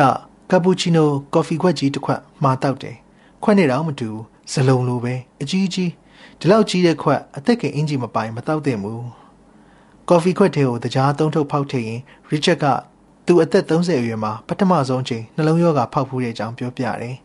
တငယ်ချင်းအိမ်မှာ TV ကြည့်နေရင်ရင်ဘက်ထဲမှာငလျင်လှုပ်သလိုဖြစ်သွားတာအဲ့ဒီချိန်ပြီးတော့နောက်ထပ်နှစ်ချိန်ထပ်ပြီးဖြစ်ပြီးပြီရစ်ချက်မှာရင်ဘက်အောက်နဲ့ယောဂါလည်းရှိတယ်သူ့ခုခန္ဓာထဲမှာကိုလက်စထရောထုတ်လွှတ်မှုနှုန်းအများများနေတယ်လေ့ကျင့်ခန်းလို့အစားလျှော့တာတွေလည်းအလုံးမဖြစ်ဘူးတဲ့ အလုပ်လုပ်ရအောင်လဲကျမ်းမာရေးကမကောင်းခွဲစိတ်မှုနှစ်ကြိမ်လုပ်ပြီးသွားပြီဆေးတွေတောက်ရင်အသက်ဆက်နေရတယ်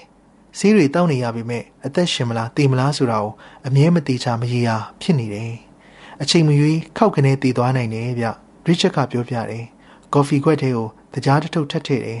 ချက်ချီနီတင်တန်းမှာအရေးပေါ်အသက်ကယ်နီမတင်ခဲ့ရတာကိုကျွန်တော်နောင်နှရသွားတယ်တခုခုပြင်ပြဿနာပဲကျွန်တော်ဒီလိုစဉ်းစားနေတော့ရစ်ချက်ကသူစလောင်းမျိုးကို ဘလို့ရောက်လာတယ်လဲဆိုတာကိုရှင်းပြနေတယ်ပထမအချိန်နှလုံးရောဂါဖောက်ပြီးတော့သူစလောင်းမျိုးကိုရောက်လာတယ်နင်းနေထူထူတောင်တောင်ဖြစ်လာတဲ့အချိန်မှာစလောင်းကိုသဘောကျမိသွားပြီးဒီမှာပဲအခြေချတော့မယ်လို့ဆုံးဖြတ်လိုက်တယ်အရန်ကောင်းတဲ့မျိုးဗျရစ်ချက်ကယုံကြည်တဲ့လေသံနဲ့ပြောပြတယ်စလောင်းဟာယဉ်ကျေးမှုလဲစုံတယ်ဒါကောင်းတဲ့အချက်ပဲလို့ရစ်ချက်ကမြင်တယ်အိန္ဒိယပါကစ္စတန်ပိုလန်လူမျိုးပေါင်းစုံအစားအသောက်ပေါင်းစုံတနေရာထဲမှာရနိုင်တယ်လေ ဆလောင်းမျိုးဟာပျော်ရွှင်လာအောင်စူးစမ်းခြင်း TV စီစဉ်ရိုက်ကူးမယ်လို့ကြားလိုက်တော့ Richard တယောက်မနေနိုင်ဘူးသူ့ကိုယ်သူပျော်ရွှင်နေပြီးသားလူတယောက်လို့သတ်မှတ်ထားပေမဲ့ပတ်စံမပေးရပဲ TV မှာပါခွင့်ရမယ်ပို့ပြီးပျော်ရွှင်အောင်လည်းလုပ်ပေးအောင်မယ်ဆိုတော့ဘာငင်းစရာရှိသေးလဲစမ်းသပ်မှုအစီအစဉ်မှာပါတဲ့ပျော်ရွှင်မှုလမ်းပြမှတ်စုဆိုတာကိုရစ်ချက်ကမယုံခဲ့ဘူးဒါပေမဲ့နောက်ပိုင်းမှာတဖြည်းဖြည်းယုံကြည်လာတယ်စမ်းသပ်မှုအပြီးတစ်နှစ်ခွဲလောက်ကြာမှာတော့အဲ့ဒီမှတ်စုကိုသူပုံမှန်ကိုကအသုံးချဖြစ်နေပြီတနေ့ငါးကကျေးဇူးတင်မှာ မိမိဆုလက်များကိုတန်ဖိုးထားပါစသဖြင့်သူ့လိုရှူနာရှိုက်ကုန်းနဲ့အလုတ်လက်မဲ့ဖြစ်နေတဲ့သူမှာဘလို့ကျေးဇူးတင်စရာဆုလက်တွေရှိနေတယ်လေကျွန်တော်မေးလိုက်တယ်အသက်ရှင်နေသေးတာလေဒါဆုလက်ကြီးတစ်ခုပဲမဟုတ်လားညဘက်တယောက်တည်းအိယာပေါ်မှာယောဂဖောက်ပြီးမတည်သေးဘူးပညာရှိစကားတွေနဲ့တော့ကျွန်တော်လည်းမရှင်းပြတတ်ဘူးကိုယ်တိုင်ကြုံမှုမှသိတာဗျတည်တော့မတက်ဖြစ်ဘူးမှကျွန်တော်ပြောတာကိုနားလည်မှာဒါပေမဲ့ခမရဲ့ကျမ်းမာရေးအခြေအနေကြောင့်စိတ်တော့ညစ်မှာပဲလေဟင်းပူတော်ပြောလာသေးတယ် ပူပြောလာတယ်ဟုတ်လားဟုတ်တယ်ကျွန်တော်ပြောပြမယ်ခမနောက်ဆုံးတစ်ခေါက်နှလုံးစစ်ဆေးမှုလုပ်တာဘယ်တော့ကလဲသူ့မိကိုကြောင့်ကျွန်တော်နည်းနည်းတော့စိမတက်မတာဖြစ်သွားတယ်တိုက်တိုက်ဆန်ဆိုင်ဒီနေ့ဟာကျွန်တော်မွေးနေ့လည်းဖြစ်နေတယ်နှလုံးရောဂါဖြစ်နိုင်တဲ့အသက်အရွယ်တဲ့ဝင်ကားစားပေါ့ကျွန်တော်သမီးကတော့သူစောတဲ့နေချက်နဲ့ကျွန်တော်ရင်ဘတ်ကိုစမ်းပြီးဘူးတယ်အဲ့ဒါကိုစစ်ဆေးမှုလို့ပြောလို့ရလားမရဘူးလေထားပါတော့ angiogram ရိုက်ပြီးပြီလား angiogram ဆိုတာဘာကြီးလဲကျွန်တော်ပြောချင်တာအဲ့ဒါပဲ ခမ ्या ရဲ့နှလုံးအခြေအနေဘယ်လိုဖြစ်နေသလဲခမ ्या ကိုယ်တိုင်ဘာမှမသိဘူးလေကျွန်တော်ဆိုရင်ကိုယ့်အခြေအနေကိုအတိအကျသိနေတယ်ရင်ဘတ်တွေအောက်နေပြီမဲ့ကျွန်တော်နှလုံးဟာပုံမှန်တော့အလုံးလုံးနေသေးတယ်ဆိုတာကိုသိတယ်ခောက်ခနဲတည်သွားနေတာတော့မှန်တယ်ဒါပေမဲ့တခြားသူတွေလည်းတည်နိုင်တာပဲကျွန်တော်နှလုံးယောဂါကြောင့်စိတ်သက်လုံးဝကျသွားတဲ့အချိန်ရှိခဲ့ဘူးတယ်မနေ့ပြန်တည်မလားဒီနေ့တည်မလားမသိနိုင်တဲ့ဘဝမှာဘာဆက်လုပ်ရပါဆိုပြီးဘာမှမလုပ်ပဲနေခဲ့ဘူးတယ်အဲ့ဒီအချိန်မှာ ကျွန်တော်ရဲ့ညီဝမ်းခွေးတယောက်ခောက်ခနဲတည်သွားတယ်အသက်52နှစ်ပဲရှိသေးတယ်ဘာယောဂါမှလည်းမရှိဘူးတကယ်ကျမ်းမာတဲ့သူတယောက်ပြအဲ့မှာကျွန်တော်စဉ်းစားမိသွားတယ်ဘယ်သူမဆိုရုပ်တရက်တည်နိုင်တာပဲငါကြောက်သေးမှမဟုတ်တာကျွန်တော်အနေနဲ့အနည်းဆုံးတော့ကိုယ့်ရဲ့ကိုရင်းအင်္ဂါတွေရဲ့အခြေအနေကိုအတိအကျသိနေရသေးတယ်လေဒါပေမဲ့ခမားတီမှာမကြောက်ဘူးလားဟင်းနာကျင်ဖျားနာပြီးဖြည်းဖြည်းချင်းတီမှာတော့ကြောက်တယ်နှလုံးရက်သွားမှာတော့မကြောက်ဘူးခဏခဏလေးတီမလို့ဖြစ်ဖူးသွားပြီ တီတယ်ဆိုတာအဲ့တလောက်ပဲဆိုရင်ကျွန်တော်အတွက်အဆင်ပြေပါတယ်ဆလောင်းမျိုးဟာပျော်ရွှင်လောင်စူးစမ်းခြင်းအစီအစဉ်ကြောင်းကျွန်တော်ထပ်မေးကြည့်တယ်တည်ခြင်းတရားကြောင်းထပ်ပြီးပြောဖြစ်တယ်ရစ်ချက်ကပြောပြတယ်အစီအစဉ်မှာပါတဲ့တုတ်တန်ကုထုံးဟာသူ့အတွက်တော့အကျိုးရှိတယ်တဲ့တုတ်တန်ထဲမှာရှောက်ကြည့်နေရင်လေးနှစ်သားကလေးတယောက်ရဲ့အုတ်ဂူကိုတွေ့တယ်တဲ့အဲ့မှာကျွန်တော်တွေးမိတယ်ကျင်းကြီးခဲ့တဲ့သူတွေကတော့အင်မတန်ခံစားရမှာပဲဒါပေမဲ့တည်သွားတဲ့ကလေးကတော့တည်ခြင်းတရားကိုတော့နားမလည်သေးဘူးလေ ဝေဒနာမခံစားရပဲတည်သွားတာဆိုရင်ဒီကလေးနေခဲ့ရတဲ့ဘဝမဆိုးလာပါဘူးအင်္ဂလိပ်လူမျိုးတွေရဲ့ယဉ်ကျေးမှုထုံးစံတွေဟာပျော်ရွှင်မှုကိုကန့်သက်ထားတယ်ဆိုတဲ့ကျွန်တော်ရဲ့ theory ကို Richard ကလက်ခံတယ်အကောင်းဆုံးဥပမာပေးရရင်အင်္ဂလိပ်တွေကတယောက်နဲ့တယောက်ပွေးပတ်နှုတ်ဆက်တာမျိုးမရှိကြဘူးကို့မိကိုယ်တော်မဖတ်ဘူးတဲ့ Richard 10နှစ်သားအရွယ်လောက်တုန်းကကလေးဒါနိုင်ငံကိုအလဲသွားရတယ်အဲ့ခီးစင်မှာပွေးဖက်နှုတ်ဆက်ခြင်းဆိုတဲ့ကဘာအစ်စ်ကိုတွေ့ဘူးသွားတယ်ခီးကပြန်လာကြတဲ့သူ့အမေကိုတွေ့တိုင်း ဖက်ဖြစ်တယ်တဲ့ပွေးဖက်ခြင်းဟာအင်မတန်စိတ်ချမ်းသာစေတဲ့အပြုအမူတစ်ခုပဲဗျရစ်ချက်ကစိတ်ပါလက်ပါပြောပြတယ်ရစ်ချက်ကိုကျွန်တော်မေးကြည့်တယ်တကယ်လို့သူ့ကိုအချိန်9နှစ်နဲ့ဒေါ်လာတန်း90ပေးမယ်ဆိုရင်ဆလောင်းမျိုးပျော်ရွှင်လာအောင်လုပ်နိုင်ပါမလား TV ထဲမှာပြောနေမှာကပြင်ပဘဝမှာပါပျော်လာအောင်ဖန်တီးနိုင်မလားဘယ်ကစလုပ်မလဲအင်းလူတွေကိုပထမဆုံးရှင်းပြရမှာကပတ်စံဆိုတာဒီလောက်ကြီးတော့မလိုအပ်ဘူးဆိုတဲ့အချက်ပဲ ပျော်ရွှင်မှုလမ်းပြမှတ်စုကိုသာတည်တည်ချာချာအကောင့်ထဲပေါ်ဖို့လိုတယ်စိတ်ညစ်နေတဲ့သူတွေ့ရင်စကားစမြည်ပြောပြီးလက်ရှိအချိန်ကိုတန်ဖိုးထားဒါပါပဲကပူချီနိုကော်ဖီလိုပဲပေါ့ကော်ဖီမကောင်းဆိုရင်အပြစ်တင်ဖို့သိမ့်မြန်တယ်ဒါပေမဲ့ကော်ဖီကောင်းကောင်းတောက်ရတဲ့အခါထင်ထားတာထက်ပိုကောင်းနေတဲ့အခါကော်ဖီဆိုင်ကိုချီကျူးစကားပြောသလားမပြောကြဘူးလေ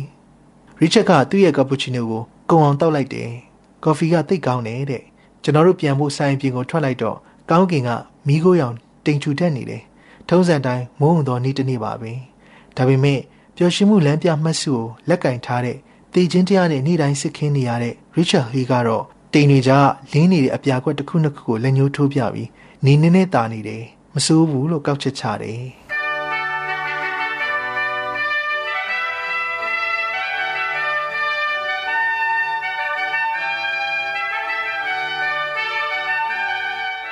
ဘရိုနီကာ ပက်ဂလီယာတယောက်အခက်တွေ့နေတယ်။သွားလိုက်စီဝေရမလား။အိမ်သာ39ဝေရမလား။ဝေခွဲမရဖြစ်နေတာ။ယောက်ျားနဲ့꿰ထားတာတိတ်မကြသေးဘူး။အခုလောလောဆယ်အစိုးရထောက်ပံ့ငွေနဲ့အသက်ဆက်နေရတယ်။သွားလိုက်စီဝယ်ရမလားအိမ်သာသုံးဆက်ကူဝယ်ရမလားစဉ်းစားနေရတာကသူ့မှာတခုစားပဲပတ်စံရှိလို့နောက်ဆုံးဘာဝယ်ဖြစ်သွားသလဲဆိုတာကိုတော့ပြီးမှပြောပြတော့မယ်အရင်ဆုံးဘရိုနီကာရဲ့အကြောင်းကိုပြောပြပါရစေဘရိုနီကာရဲ့မိဘတွေကပိုလန်ကနေအင်္ဂလန်ကိုပြောင်းလာကြတယ် အင်္ဂလန်မှာဘရိုနီကာကိုမွေးတယ်တရက်ကျတော့ BBC စီစဉ်ရဲ့ကြော်ညာစာရွက်ကိုဘရိုနီကာရဲ့သမီးတောက်ကယူလာပေးတယ်စမ်းသပ်မှုအစီအစဉ်မှာပါဝင်မဲ့သူတွေကိုရှာနေတယ်တဲ့ဘရိုနီကာတယောက်တော်တော်လေးစိတ်ဝင်စားသွားတယ်တမျိုးလုံးကလူတွေကိုပျော်အောင်လုပ်ဖို့ဆိုတာဖြစ်နိုင်မလားသိချင်တယ်သူကိုယ်တိုင်လည်းအခုတက်နည်းနည်းလေးပိုပျော်သွားမယ်ဆိုရင်မနေဘူးမဟုတ်လားစမ်းသပ်မှုဟာဘရိုနီကာကိုနည်းနည်းတော့ပိုပျော်သားစေတာအမှန်ပဲသိပ္ပံပညာရက်တွေကြောင့်စမ်းသပ်မှုရဲ့နည်းပညာအသစ်ဆန်းတွေကြောင့်တော့မဟုတ်ဘူး ရှေးရင်ကလေးကရှိခဲ့တဲ့လူမှုဆက်ဆံရေးလို့ခေါ်တဲ့နီလန်ဟောင်းတစ်ခုကြောင့်အိမ်ထဲကနေအပြင်ကိုထွက်ပြီးလူတွေနဲ့ထိတွေ့ဆက်ဆံလိုက်ရလို့ပါစမ်းသပ်မှုမှာ TV စီစဉ်မှာထိပေါက်ထားသူတယောက်နဲ့သွားတွေ့ရတဲ့အပိုင်းလည်းပါတယ်ဗရိုနီကာကအရင်ဆုံးသွားတွေ့ရတဲ့သူတွေကတယောက်အဖြစ်ပါဝင်ခွင့်ရခဲ့တယ်ထိပေါက်သူတွေဟာထင်သလောက်မပြောရဘူးဆိုတဲ့အချက်ပျော်ရွှင်မှုဆိုတာအချိန်နဲ့လိုက်ပြီးပြောင်းလဲနေတယ်ဆိုတဲ့အချက်တွေကိုဗရိုနီကာကသိလက်မခံချင်ဘူးကျမတို့သာထိပေါက်တဲ့ပတ်စံပေးစမ်းပါတဲ့ တခြားသူတွေထိပေါက်တဲ့ပတ်စံကိုဖြုံးပစ်တတ်ကြပေမဲ့ဗရိုနီကာကတော့သူသာဆိုရင်ဒီလိုမဖြစ်စေရအောင်ပတ်စံတွေကိုဘယ်လိုထိမ့်သိမ်းရမလဲတိုးပွားအောင်လုပ်ရမလဲသိတယ်ပတ်စံရရင်ပျော်မှသေးကြတယ်ထိပေါက်ခဲ့မယ်ဆိုရင်သူ့မှာရွေးစရာတွေအများကြီးရှိလာမယ်ရွေးစရာရှိတယ်ဆိုတာကောင်းတဲ့အရာလို့ဗရိုနီကာကယုံနေသွားတိုက်စီဝယ်ရမလားအင်တာသုံးဆက်ကိုဝယ်ရမလားဖြစ်နေရတဲ့ရွေးစရာတွေကိုပြောတာမဟုတ်ဘူးတခြားကြီးထက်ကောင်းတဲ့ရွေးချယ်စရာတွေရှိလာမှာကိုပြောချင်တာထီသာပေါက်ခဲ့ရင် ပတ်တစ်ခုဖွင့်မယ်တဲ့ဖြစ်နိုင်ပါတယ်ဘရိုနီကာကိုကြည့်လိုက်တာနဲ့ပတ်ပိုင်ရှင်ကောင်းတယောက်ဖြစ်နိုင်တယ်ဆိုတာသိတာတယ်ကိုအိမ်ကိုရလို့အေးစစ်စစ်ထိုင်တောက်လို့ရမယ်ပတ်မျိုး BBC စီစဉ်လွှင့်ပြီးတဲ့နောက်ပိုင်းမှာဘရိုနီကာရဲ့ဘဝအခြေအနေကပူပူဆိုးလာတယ်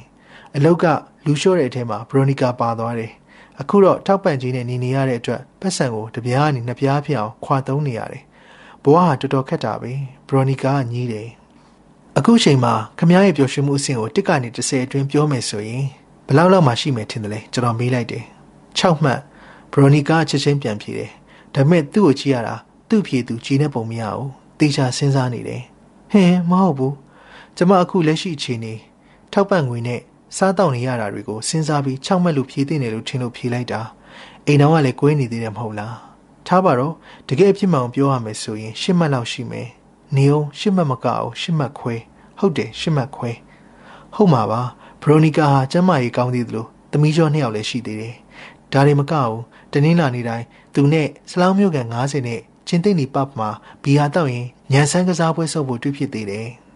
စောစောကအဖြေကိုပေးပါမယ်တောရိုက်စီလားအိနာ30ကူလားဘရိုနီကာရှင်းပြတယ်ကဘာမှာလူနှမျိုးရှိတယ်တဲ့တောရိုက်စီကြိုက်တဲ့သူတွေနဲ့အိနာ30ကူကြိုက်တဲ့သူတွေ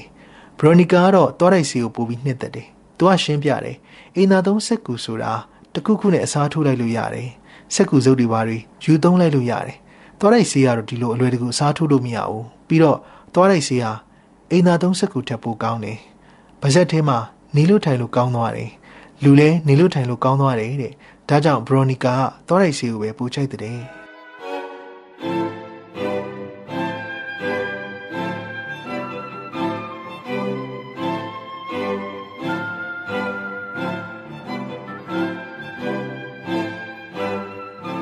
ဆလောင်းမြို့မှာမှောင်ရီပြိုးစားပြုပြီး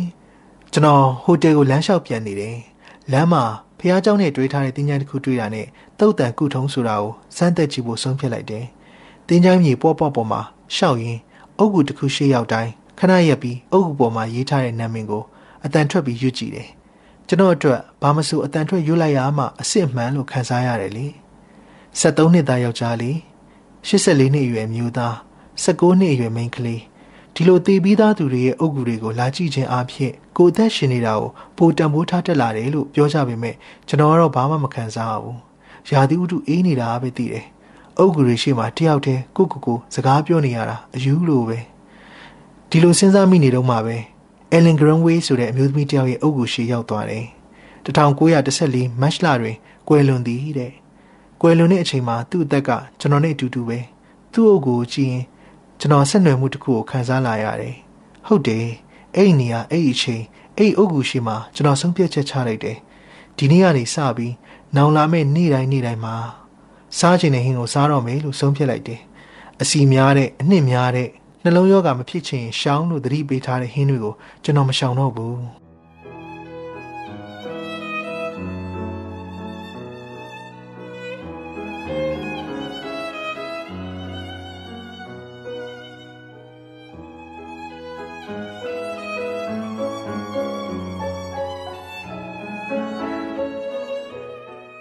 BBC ရဲ့စမ်းသပ်မှု TV အစီအစဉ်ကကောင်းပါတယ်ဒါပေမဲ့တကယ်တမ်းကျတော့စလောင်းမျိုးဒါမှမဟုတ်အခြားဘယ်နေရာကိုမဆိုဘယ်လိုမျိုးပြောအောင်လုပ်ပေးလို့ရမလဲ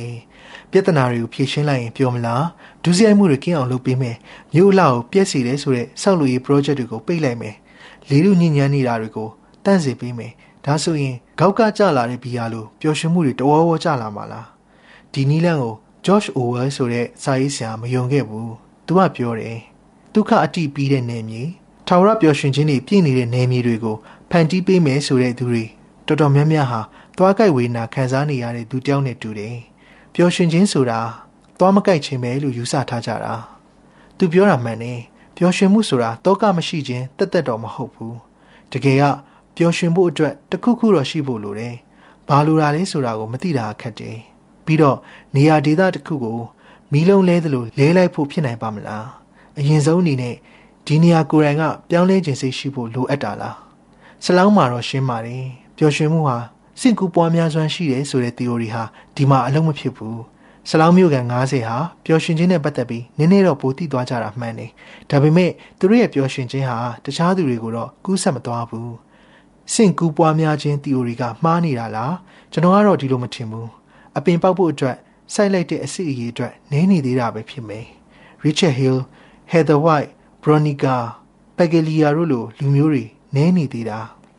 အချိန်တိုင်တော့ဆင့်ပွားခြင်းတီအိုရီဟာအလုပ်ဖြစ်လာမှာပါအတိုင်းတာတစ်ခုရေချိန်မှတ်တစ်ခုကိုရောက်ရင်ပျော်ရွှင်မှုဆိုတာတောမီလိုပဲဝုန်းကနေပြန်သွားပါလိမ့်မယ်ဒါဆိုခုလောလောဆယ်ဘာဆက်လုပ်ကြမလဲအပင်လေးဆက်ပြီးစိုက်ဖို့ပဲရှိတာပေါ့ပြီးတော့အပင်ပေါက်ဖို့အတီးခုဖို့တဲ့အပင်စိုက်ဖို့ကပိုရေးကြီးပါတယ်အတွေးခေါ်ပညာရှင်ပေါင်းများစွာကလည်းထက်ခါထက်ခါပြောခဲ့ကြတယ်ပျော်ရွှင်ခြင်းဟာဇက်တိုက်လှုပ်ဆောင်ခြင်းရဲ့ထုတ်ကုန်တစ်ခုဖြစ်တယ်စာရေးဆရာနေဒနီယာဟော့သွမ်ကလည်းပြောခဲ့ဘူးတယ်ပျော်ရွှင်ခြင်းဆိုတာမဖိတ်ခေါ်ပဲပခုံးပေါ်မှာလာနာတဲ့လိပ်ပြာတဲ့ဒီတော့လူတွေနေရာတွေကိုပို့ပြီးပျော်ရွှင်လာအောင်အတင်းကြိုးစားနေမယ့်အစားကနေဒါစာရေးဆရာ Robert Sandevis ရဲ့အကြံဉာဏ်ကိုလိုက်နာကြရင်ပိုများကောင်းမလား ခမားမပြောဘူးဆိုရင်မပြောတဲ့အကြောင်းစဉ်းစားစိတ်ပူနေမယ့်အစားကိုယ့်ရဲ့မပျော်ရွှင်မှုတွေကဘလို့ယေဒနာတွေတူးဖော်လို့ရမလဲဆိုတာကိုလိုက်ရှာပါတဲ့ဒီလိုစဉ်းစားလိုက်တော့ဆလောင်းမျိုးပေါ်မှာထားတဲ့ကျွန်တော်ရဲ့အမြင်ဟာလုံးဝပြောင်းလဲသွားတယ်စိတ်ညစ်စရာစိတ်ပစ်စရာကဲ့ရဲ့စရာမျိုးတစ်မျိုးမဟုတ်တော့ဘူးတကယ်တော့ဒီမျိုးဟာတည်သူဖော်စားဖို့အတင်းဆောင်ကြုံနေတဲ့ယေဒနာတိုက်တစ်ခုပဲ